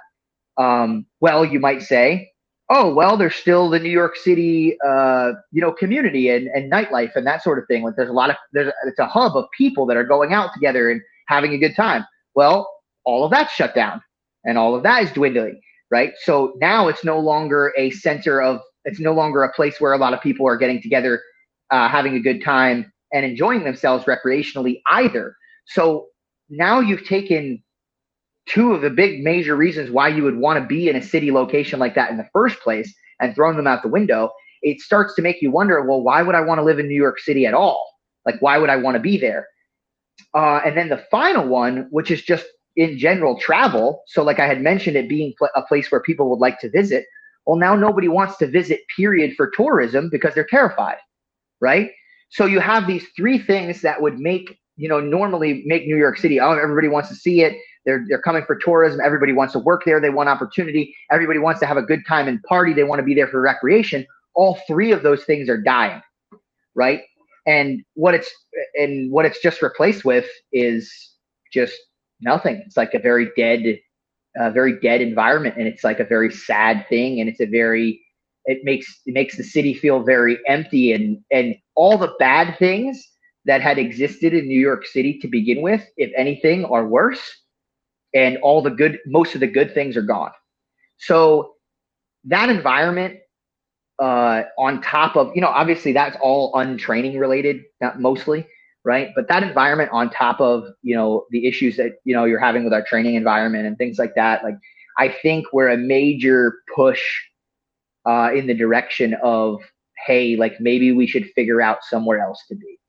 Um, this is not, you know, a going to be a productive training environment for the near future. Um, and it's like a really sad thing, uh, you know, for New York City, like all those things that I mentioned, and, and and that sucks. And again, like I understand that you know certain things had to be done, but that is what it is. Um, but anyway, having said all that, I think maybe that's what made the difference in the in us actually moving this time. Okay. Now, as far as how far ahead of time, like I knew any information, honestly, I think the earliest I even heard whispers of hey, we might be interested in moving. Period. Like like again, like that. You know, us talking about actually doing it again was maybe a couple months ago, two and a half months ago at tops, right? So this isn't like this is like a really long thought out, like detailed plan here. Um, we did put, do due diligence and we looked into what we were doing, but at the same time, like it was pretty rushed. Um, I think. Um, the mention of Puerto Rico, I think, happened fairly quickly after Gordon and a couple of the other guys had gotten back from a training camp out with Mo. Uh, Jassim, one of the um, coordinators for ADCC. Um, and uh, I think that he's helped kind of facilitate uh, the idea of us moving to that area. Um, so that's what kind of made Puerto Rico stick out as a place that we could potentially go. But we were still considering other places, Texas, and I think there were a couple other other spots as well, maybe Florida or something. But um, you know, that were a little bit more open and seemed like it was there was a little bit more promise of being able to continue to function as a training environment. Um, and it all started to happen pretty quick. Like, you know, Gordon was like, yeah, I'm going to be selling my house and this, that, and the other thing. And once things like that started to happen, I was like, all right, well, I guess, I guess we're really going. And because I really wasn't sure. I kind of like, I didn't even really tell anybody in my life that that was happening because, uh, for a while, because man, the last thing I wanted to do was tell everybody, hey, we're getting, we're, we're getting going to Puerto Rico and like not actually go. I mean, like, what a stressful thing that would be for everyone to have to deal with on top of me, right? So I was like, yeah, I'm gonna sit on this a little bit until it feels more real, right?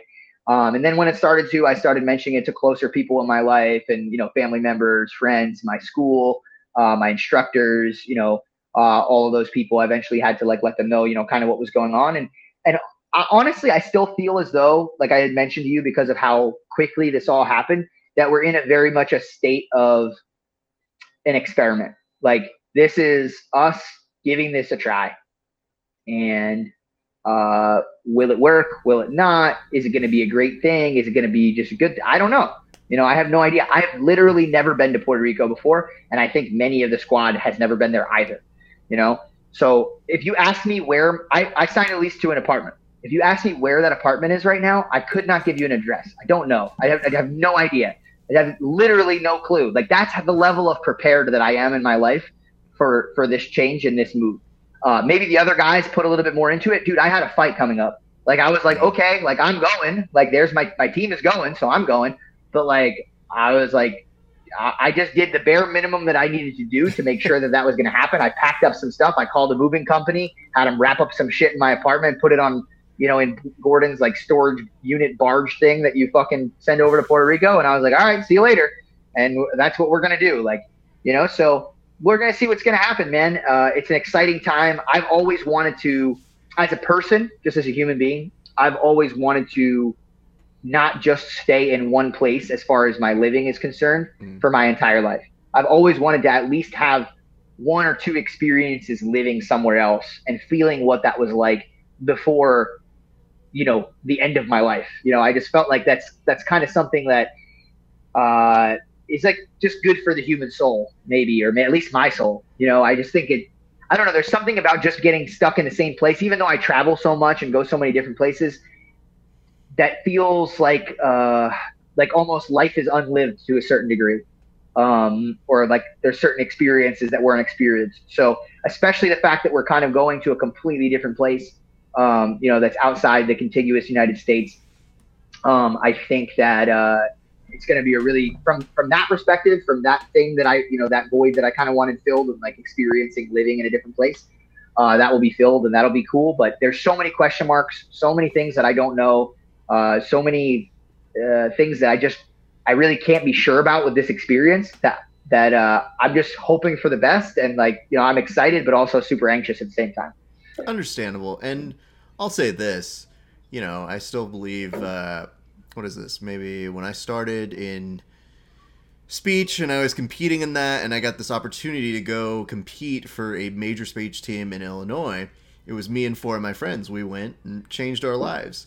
And in some ways, it challenged them, and not everybody was able to stay, and some people came and some people left, and you had new people coming in and out. So I can tell you this though. Not only did it change my life, but it changed my life for the better to be in a new environment, to kind of get out of Sure. the things that I knew, and you know, met my wife out there. I met a whole bunch of great friends, and you always have the ability to come back home or do what it is you want to do. It's just intriguing that uh, your explanation, and I appreciate the full discussion of it, but it is a nice contrast to our good friend Gordon Ryan putting up and being like, well, you know, I want to point this out real quick, which is that uh, New York's a shithole and uh, it's becoming a terrible place to live, but uh, I'm tired of the politicians ruining my life, so I'm going to move to Puerto Rico. And I was like, um, real quick on that. Um, learn a little Puerto Rico politics. And you know what? I'm not going to spoil it for you. You know, just enjoy yourself. I think the belabored point that you guys are pointing out is even though certain people can maybe work remotely, in your field, you cannot. And there does need to be a little bit of mm-hmm. leniency in terms of you guys just wanting to be left the fuck alone. And I think mm-hmm. that despite wherever people may feel on this matter, you guys are professionals at this sport, and it really is vital to your livelihoods to have a place where you can just train and concentrate on that. And for your personal lives, maybe experience something entirely different. So I know there are a lot of people Sure. who uh, feel a certain way to, or who have mentioned certain things, but I hope it brings you guys much success and a different experience. I would ask though, unlike the other jackholes, you have a particular different anchor though. What was it like telling your academy, and what exactly is going to become of that next? Sure. So it was a really tough thing. I mean, obviously, my academy's been through a lot recently. Like, um, you know, forgetting this, like, let's talk about like just the COVID situation for a minute. Like, uh, my academy had to deal with uh, getting shut down and completely closed because uh, we were subletting from someone, and that guy uh, went out of business. So, and the the owner of the building wasn't interested in having us take on the, location, so we got completely shut down around uh, I think think the beginning of April um, and it didn't seem like it made financial sense um, or otherwise really for me to reopen another school because the government was pretty much uh, keeping everything shut down. I think there was a, a few different provisions like professional athletes were allowed to train in things that were that kind of created a gray area where maybe you could operate and i know a couple of my friends were doing that with their schools. But let me put it to you this way. This is the easiest way that I that I put it to people is if you had just saved up, you know, fifty thousand dollars or whatever, you know, you saved up to open a school, depending upon the size, would you have opened it right after, you know, COVID lockdown started? Probably fucking not. Like, I don't I think you'd be an idiot if you did that. Like what under what circumstances would that make sense to you to make a financial commitment like that during a period of time where everything was so uncertain and you had no idea what was going to happen next. Um, and that's one of the major problems moving forward that we're going to have as a as a whole. You know, I think sometimes when we examine, like, not to get too crazy into politics here, but I think sometimes when we examine snapshots of of you know things like the economy, quote unquote, um, we're doing exactly that. We only see the now, right? Uh, I I think the bigger picture, like one of the bigger picture problems that's going to occur in the near future, is kind of that that confidence problem that I was talking about. Like, let's say, for example, like back to the New York example that I was giving you before, that all of a sudden everything, let's say, all the restrictions were lifted, right, and like everything was was was back to normal, quote unquote. I guess, like at least by government standards. Like people would still, because of everything that's been going on, people would still be terrified right? There's like a, a, certain contingent of people that just wouldn't go to New York City anymore. So there's still like effects of that, right? So the same thing happens in business where like, hey, dude, like I lost tens of thousands of dollars in investment uh, in my school. Like I had just opened a brand new location before it closed. I was in no hurry to make another financial investment in another school just to find out like, hey, we're going to lock down again or like, hey, you can't open. We're gonna, uh, but you still got to pay us rent or whatever the case may be. So, man, one of the long term implications of what's going on right now is going to be people that would normally have opened their own businesses and taken a risk and and and you know. Uh, it, and it sounds like, oh yeah, well, whatever, you know, people are just going to open their own business, but that leads to other things, like you know, people have employees and give people job opportunities, and so all of those things that would normally be happening you know, are probably not going to happen because who who is going to part ways and take that financial risk, knowing full well that they have no idea what's going to happen in our future uh, because literally at any given moment there's there's been no there's been no uh, natural i guess natural is not the right word but there's been no consistent progression of protocol throughout this whole process. It's it's all completely relatively random. Like nobody's ever given us mile markers. Nobody said hey if we stay under this x number of cases or x number of deaths or whatever the or x number of hospitalizations we can remain open. Nobody's ever said that. It's all completely oh yeah numbers are rising. Well so you know deaths down but you know now now cases are rising so now we're going to increase restrictions. We're going to do this we're going to do that. So at any given point in time you can change the mile markers you can change what your guidelines are whatever the case may be and decide you're going to shut businesses down again.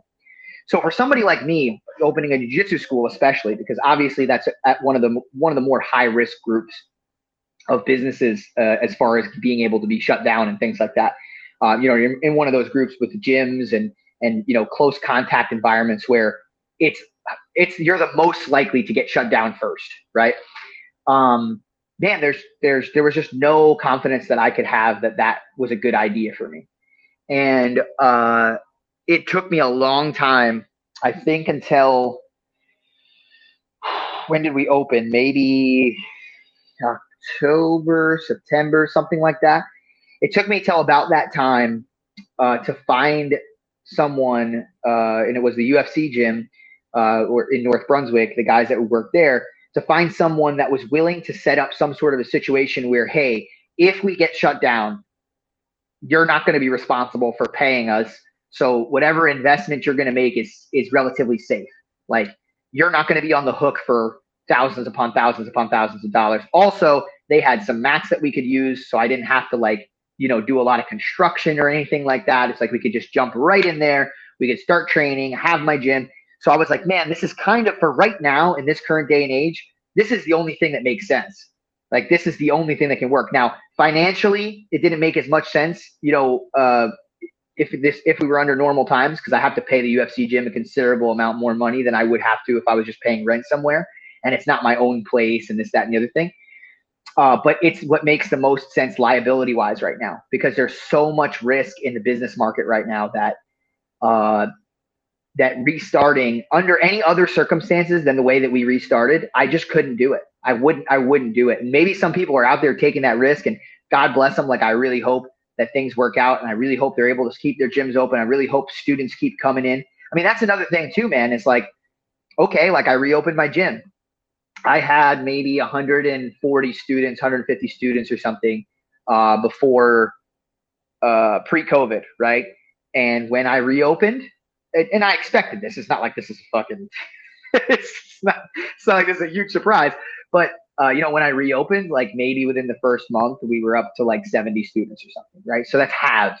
You know, uh, and that's and that's a pretty big gym. I mean, there's some places that are much smaller than that, um, and that's that's super hard, man. Especially when your your business is is set and to to to function at a certain you know a certain number, and you have a certain amount of income coming in, and having to make those recalibrations and readjustments and everything. There's so much that goes into that, especially considering I also fucking fight professionally. I'm not exactly, um, you know, I don't have an MBA. You know, like, you know, I'm doing all this the best that I can. Uh, I obviously have people that work for me and people giving me advice and things like that, but um, it's not like I'm a I'm an expert. You know, I'm just somebody that's in the field, fucking trying to do it. And uh, it, it was just so hard, man. That whole thing. So I was so glad you know, even even in in like starting to to try to put that gym together and stuff, that was when I had first started hearing whispers of the team thinking about going to Puerto Rico and stuff. Man, regardless of what was going to happen there, because I wasn't sure, I was like, man, my my people, like my students, need a place to train, regardless of whether or not I'm going to have to go to Puerto Rico. Not you know, have to is a strong word. Like, obviously, there's certain things that make me want to go there too. Uh, I don't want to make it sound like, oh man, yeah, fucking have to go to Puerto Rico, man. But uh, uh, even if I had to do that, like I wanted these people to have the the family and the team that they had before and have an ability to to train. I know that they were, you know, basically dispersed, didn't really have a home. They had I told them all, I was like, listen, you know, because everybody's a little different with cross training and stuff like that. I was like, listen, guys, wherever you can find to train right now, I don't care if it's at a quote unquote enemy gym or you know whatever it is, you fucking train, dude. You know I don't care. You know go your friend's garage, do what you need to do if that's what you want to do to train. And uh, when we finally got things back together, they had a home and they have their team, and and that was so important to me. And like to have to leave that after after starting it back up and everything, like really start really sucks. Like on some level, like it's super sad. I have a lot of really deep relationships with all of those people, and this has been something that I've been doing for fuck. It's probably been almost a decade now, not quite.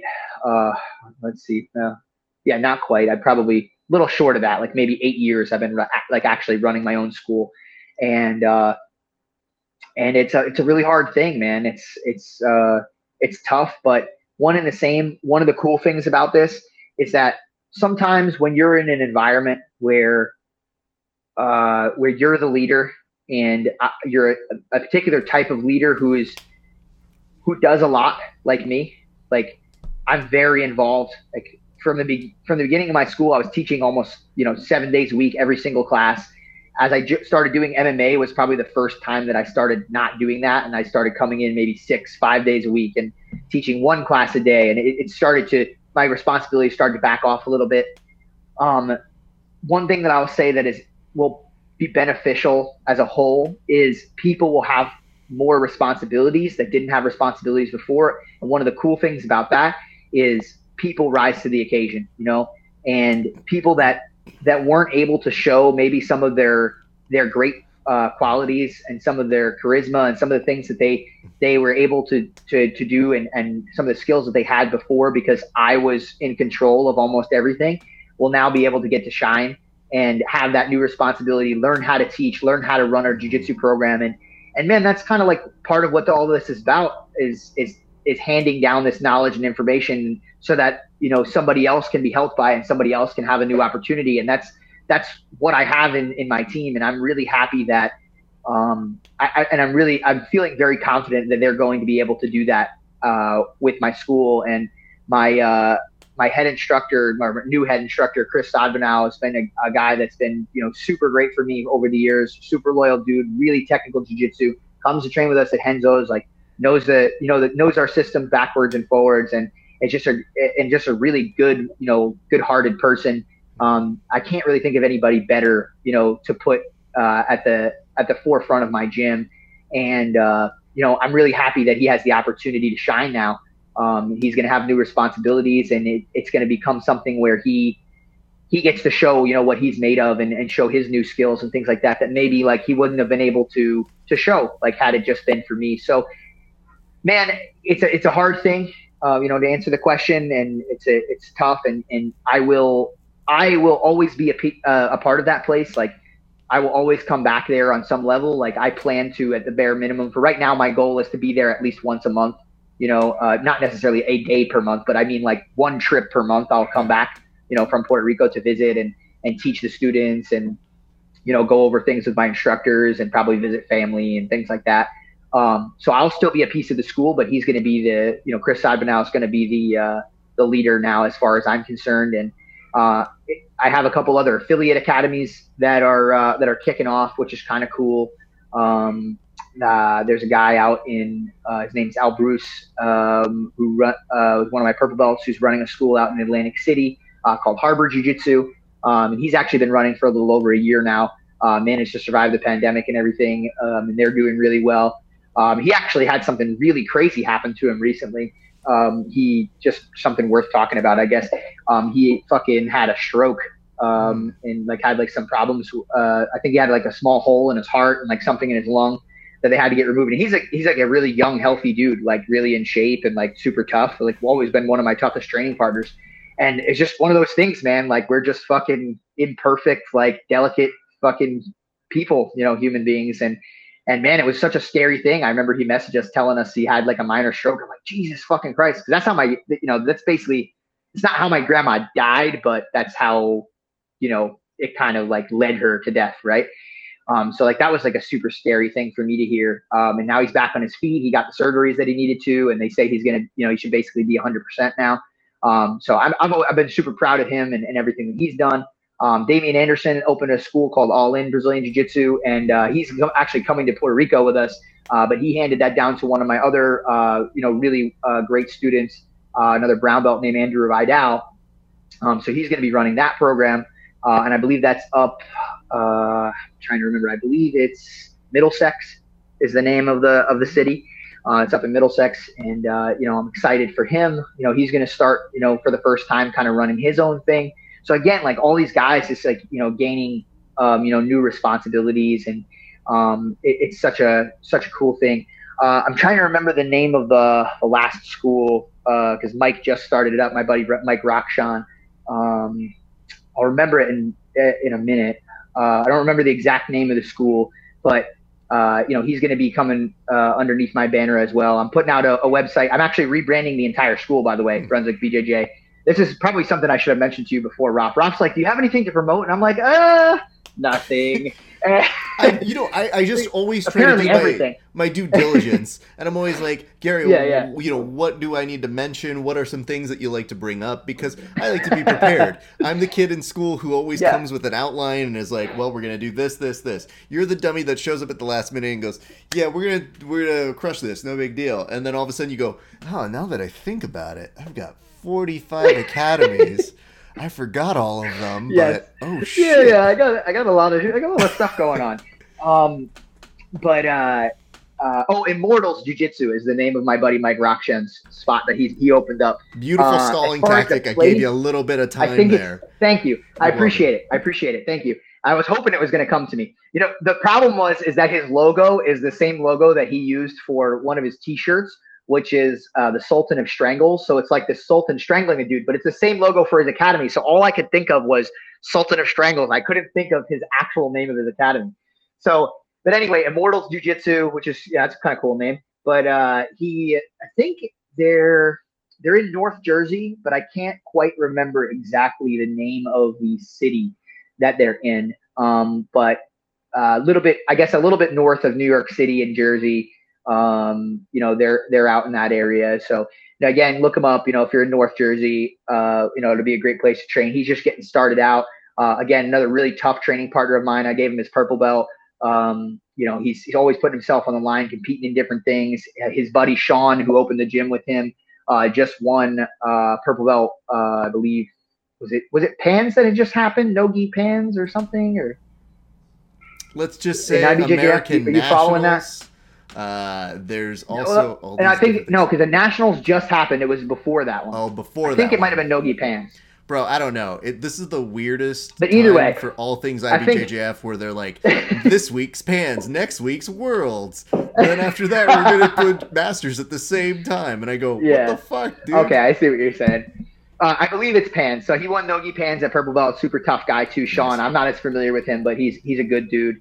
Um, he's running that school with with Mike, and uh, so yeah, man, things are growing. And then, sorry, the the main thing that I was going to say too is the the gym is being rebranded uh, under Garry Tonon Jiu Jitsu as opposed to Brunswick BJJ. Uh, I've put this off for the longest time because I was such a major part of the gym uh, that I really wanted the gym itself to have its own identity and the students to feel like it was their place. And from a promotional standpoint, I'm a retard, and that was stupid and I absolutely got less business because of that. Um, and the gym got less business because of that. But I was okay with it because I just felt like it was like a good thing for the school. And we're at a, we're at a point now where I need to pull out all the stops. I need to make sure that you know the gym is as financially successful as it could possibly be. And to not brand it with my name, I think at this point is silly. Uh, obviously, all of the guys, despite the fact that I'm moving to Puerto Rico and I'm not going to be there as often, all the guys that train there have trained under me for at least you know well at least the older students and stuff like that. Almost a decade now like i said like eight years and stuff you know. Um, so these guys are well versed in the things that i teach and the things that i go over. And you know it is still very much a piece of me. So garry tonon jiu-jitsu will be the name of of my uh, will be the name of my association as well as the name of my school. And uh, i guess i'll probably be you know the garry tonon jiu-jitsu association and then my school will be garry tonon jiu-jitsu. Yeah i'll be posting about it soon i'll have the website up and everything like that we just created and uh, again, you know, uh, I still want them to feel like they have their own identity, but to not add the promotional power of everything that I've done in my professional career uh, behind that school, I think is it's detrimental to them, and I, I want them to be as successful as possible. I want them to have the best shot that they possibly can at having having the biggest school that they can, and, and hopefully that continues to drive in clients and and uh, you know make it a little bit more of a well-known academy. Because I don't I think as far as Brunswick Jiu Jitsu was concerned, you kind of had to show up to realize that I was teaching there five days a week, I mean, and you, people fair. probably had no idea. Uh, because it did take me a you while. Know? Normally, whenever we do the signposting for you, I'd be like, "What's the name of your gym?" You're like Brunswick uh, BJJ, and I was like, "Is it out of a bowling alley? Like, what the fuck is Brunswick all about?" you know, I don't pretend to know every part about it. I mean, and again, sure, you know, you're a Jersey kid, so you know, there's a little bit of, uh, you know, hey guys, we're behind a bowling alley, and then once we hit COVID, I go, that really is what jujitsu is turning into now. So it is hard to say where mm-hmm. these things go. Here's what I would tell you: first and foremost, I didn't know Chris was going to inherit the chocolate factory, and I think you couldn't have picked a better guy. that kid is a monster, and I think those students will be yeah. well served under him. So, congrats to him, and I look forward to seeing what he does there. And I would Thanks, say, man. if anybody has really spent time with you, I think they have to understand, and we've talked about this before over the years, but it is if you truly want the guy at the top of the food chain to succeed and be set for success, you have to be okay with saying like, man, this might suck for my training, but luckily I'm going to have a family and a system that he built in there. But at this juncture in your time, there is a little bit of selfishness that has to go into, nah, dude, you're still current. You need to go with that squad, that team that has brought you to the dance, and that clearly has shown some success with you. And that is a weapon, that is an asset for you. And obviously, your success is their success. So I know it is tough for all parties involved, but there is a huge upside for you to continue working with this team. Um, so clearly, I know as tough as it may be for them, it is only for the betterment of continuing uh, something that you're going to continue to build in real time. Yeah, absolutely, man. And it'll be an exciting time too. I think all the guys. One of the things about us moving out to Puerto Rico that's a little different about being in uh, New York City uh, is the money making opportunities for certain junior members and stuff like that of the team are probably going to be a little bit difficult, right? Uh, I'm sure they'll be able to teach privates and things like that. Um, but I'm sure guys will pre- be trying to teach seminars and things. So I'll be able to get those guys to come back to the States, go back to Brunswick, or well, what will now be Garry Tonon Jiu Jitsu. And I'll have to get used to saying that. And, uh, you know, they'll, they'll come in and, and teach some seminars and stuff, be able to spread some of the stuff that we're working on the same way that I will when I come back. So it'll be kind of a cool experience there. I think uh, getting a lot of uh, of these competitive guys to come down there and, and share their knowledge and stuff too. So I don't again, like I said, as even though in certain ways, like it's I'm sure it's sad, like you just said, you know, for the team and and things like that. Uh, there's there's going to be a lot of good I think that comes out of this and a lot of, of cool opportunities that that weren't there previously. Um, so it'll be interesting, an interesting thing to see, you know, where this this adventure takes us and where this adventure takes my my academy and, and my association and everything like that. It's it's a it's a really cool time in life. Uh, even though there's a lot of question marks, a lot of anxiety, like it seems like there's a hell of a lot of opportunity too. So. Well, you know, obviously it's pretty cool, and I think you mentioned something that kind of resonates with me a little bit, which is, you know, one of my good friends, he closed down a gym, and he was somebody I heavily leaned upon for my personal game in jiu-jitsu. And when he closed down his gym, I remembered looking at him and being like, "Well, what do I do now?" You know, like, "Fuck you, dude. I yeah. need you. I don't know how to do this."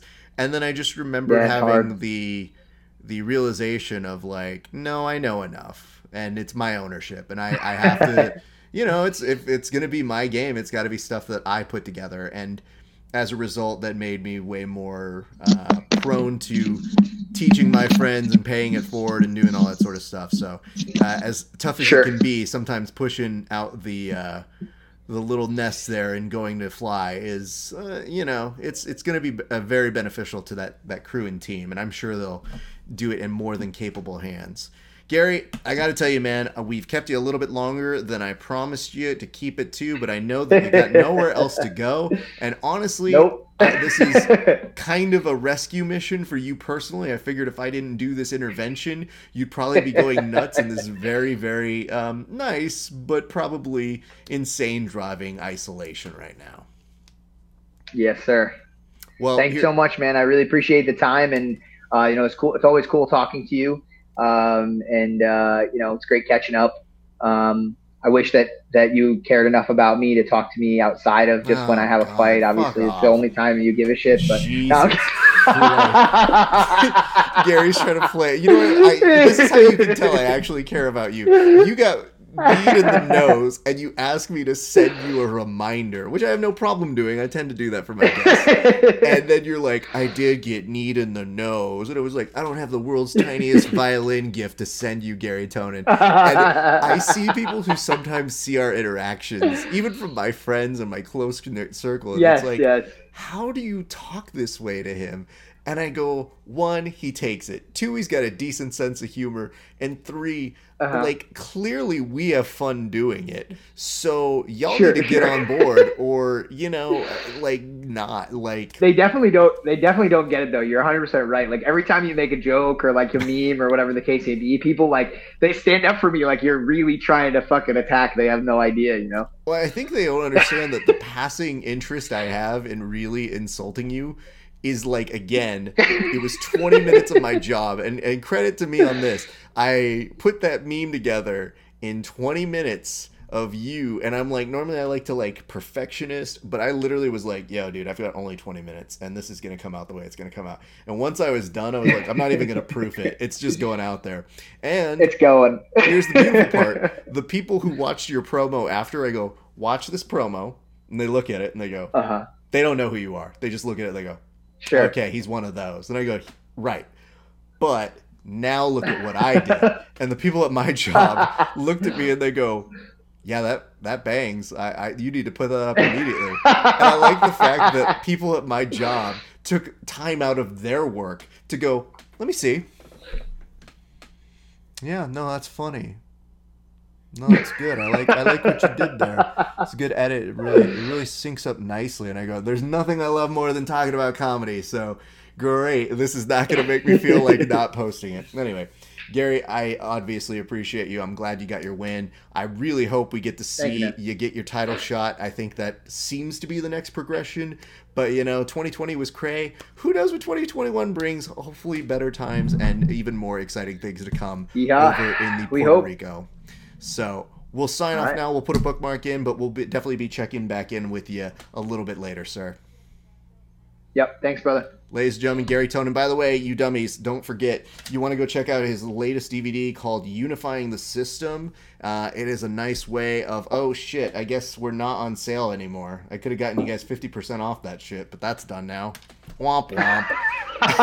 so I guess we're just going to have to deal with you guys paying full price with it at this point. Anyway. Uh, my thanks to you guys for tuning in. My name is Raf Esparza. It's been a great day for grappling. We'll see you back on the mats. Eventually.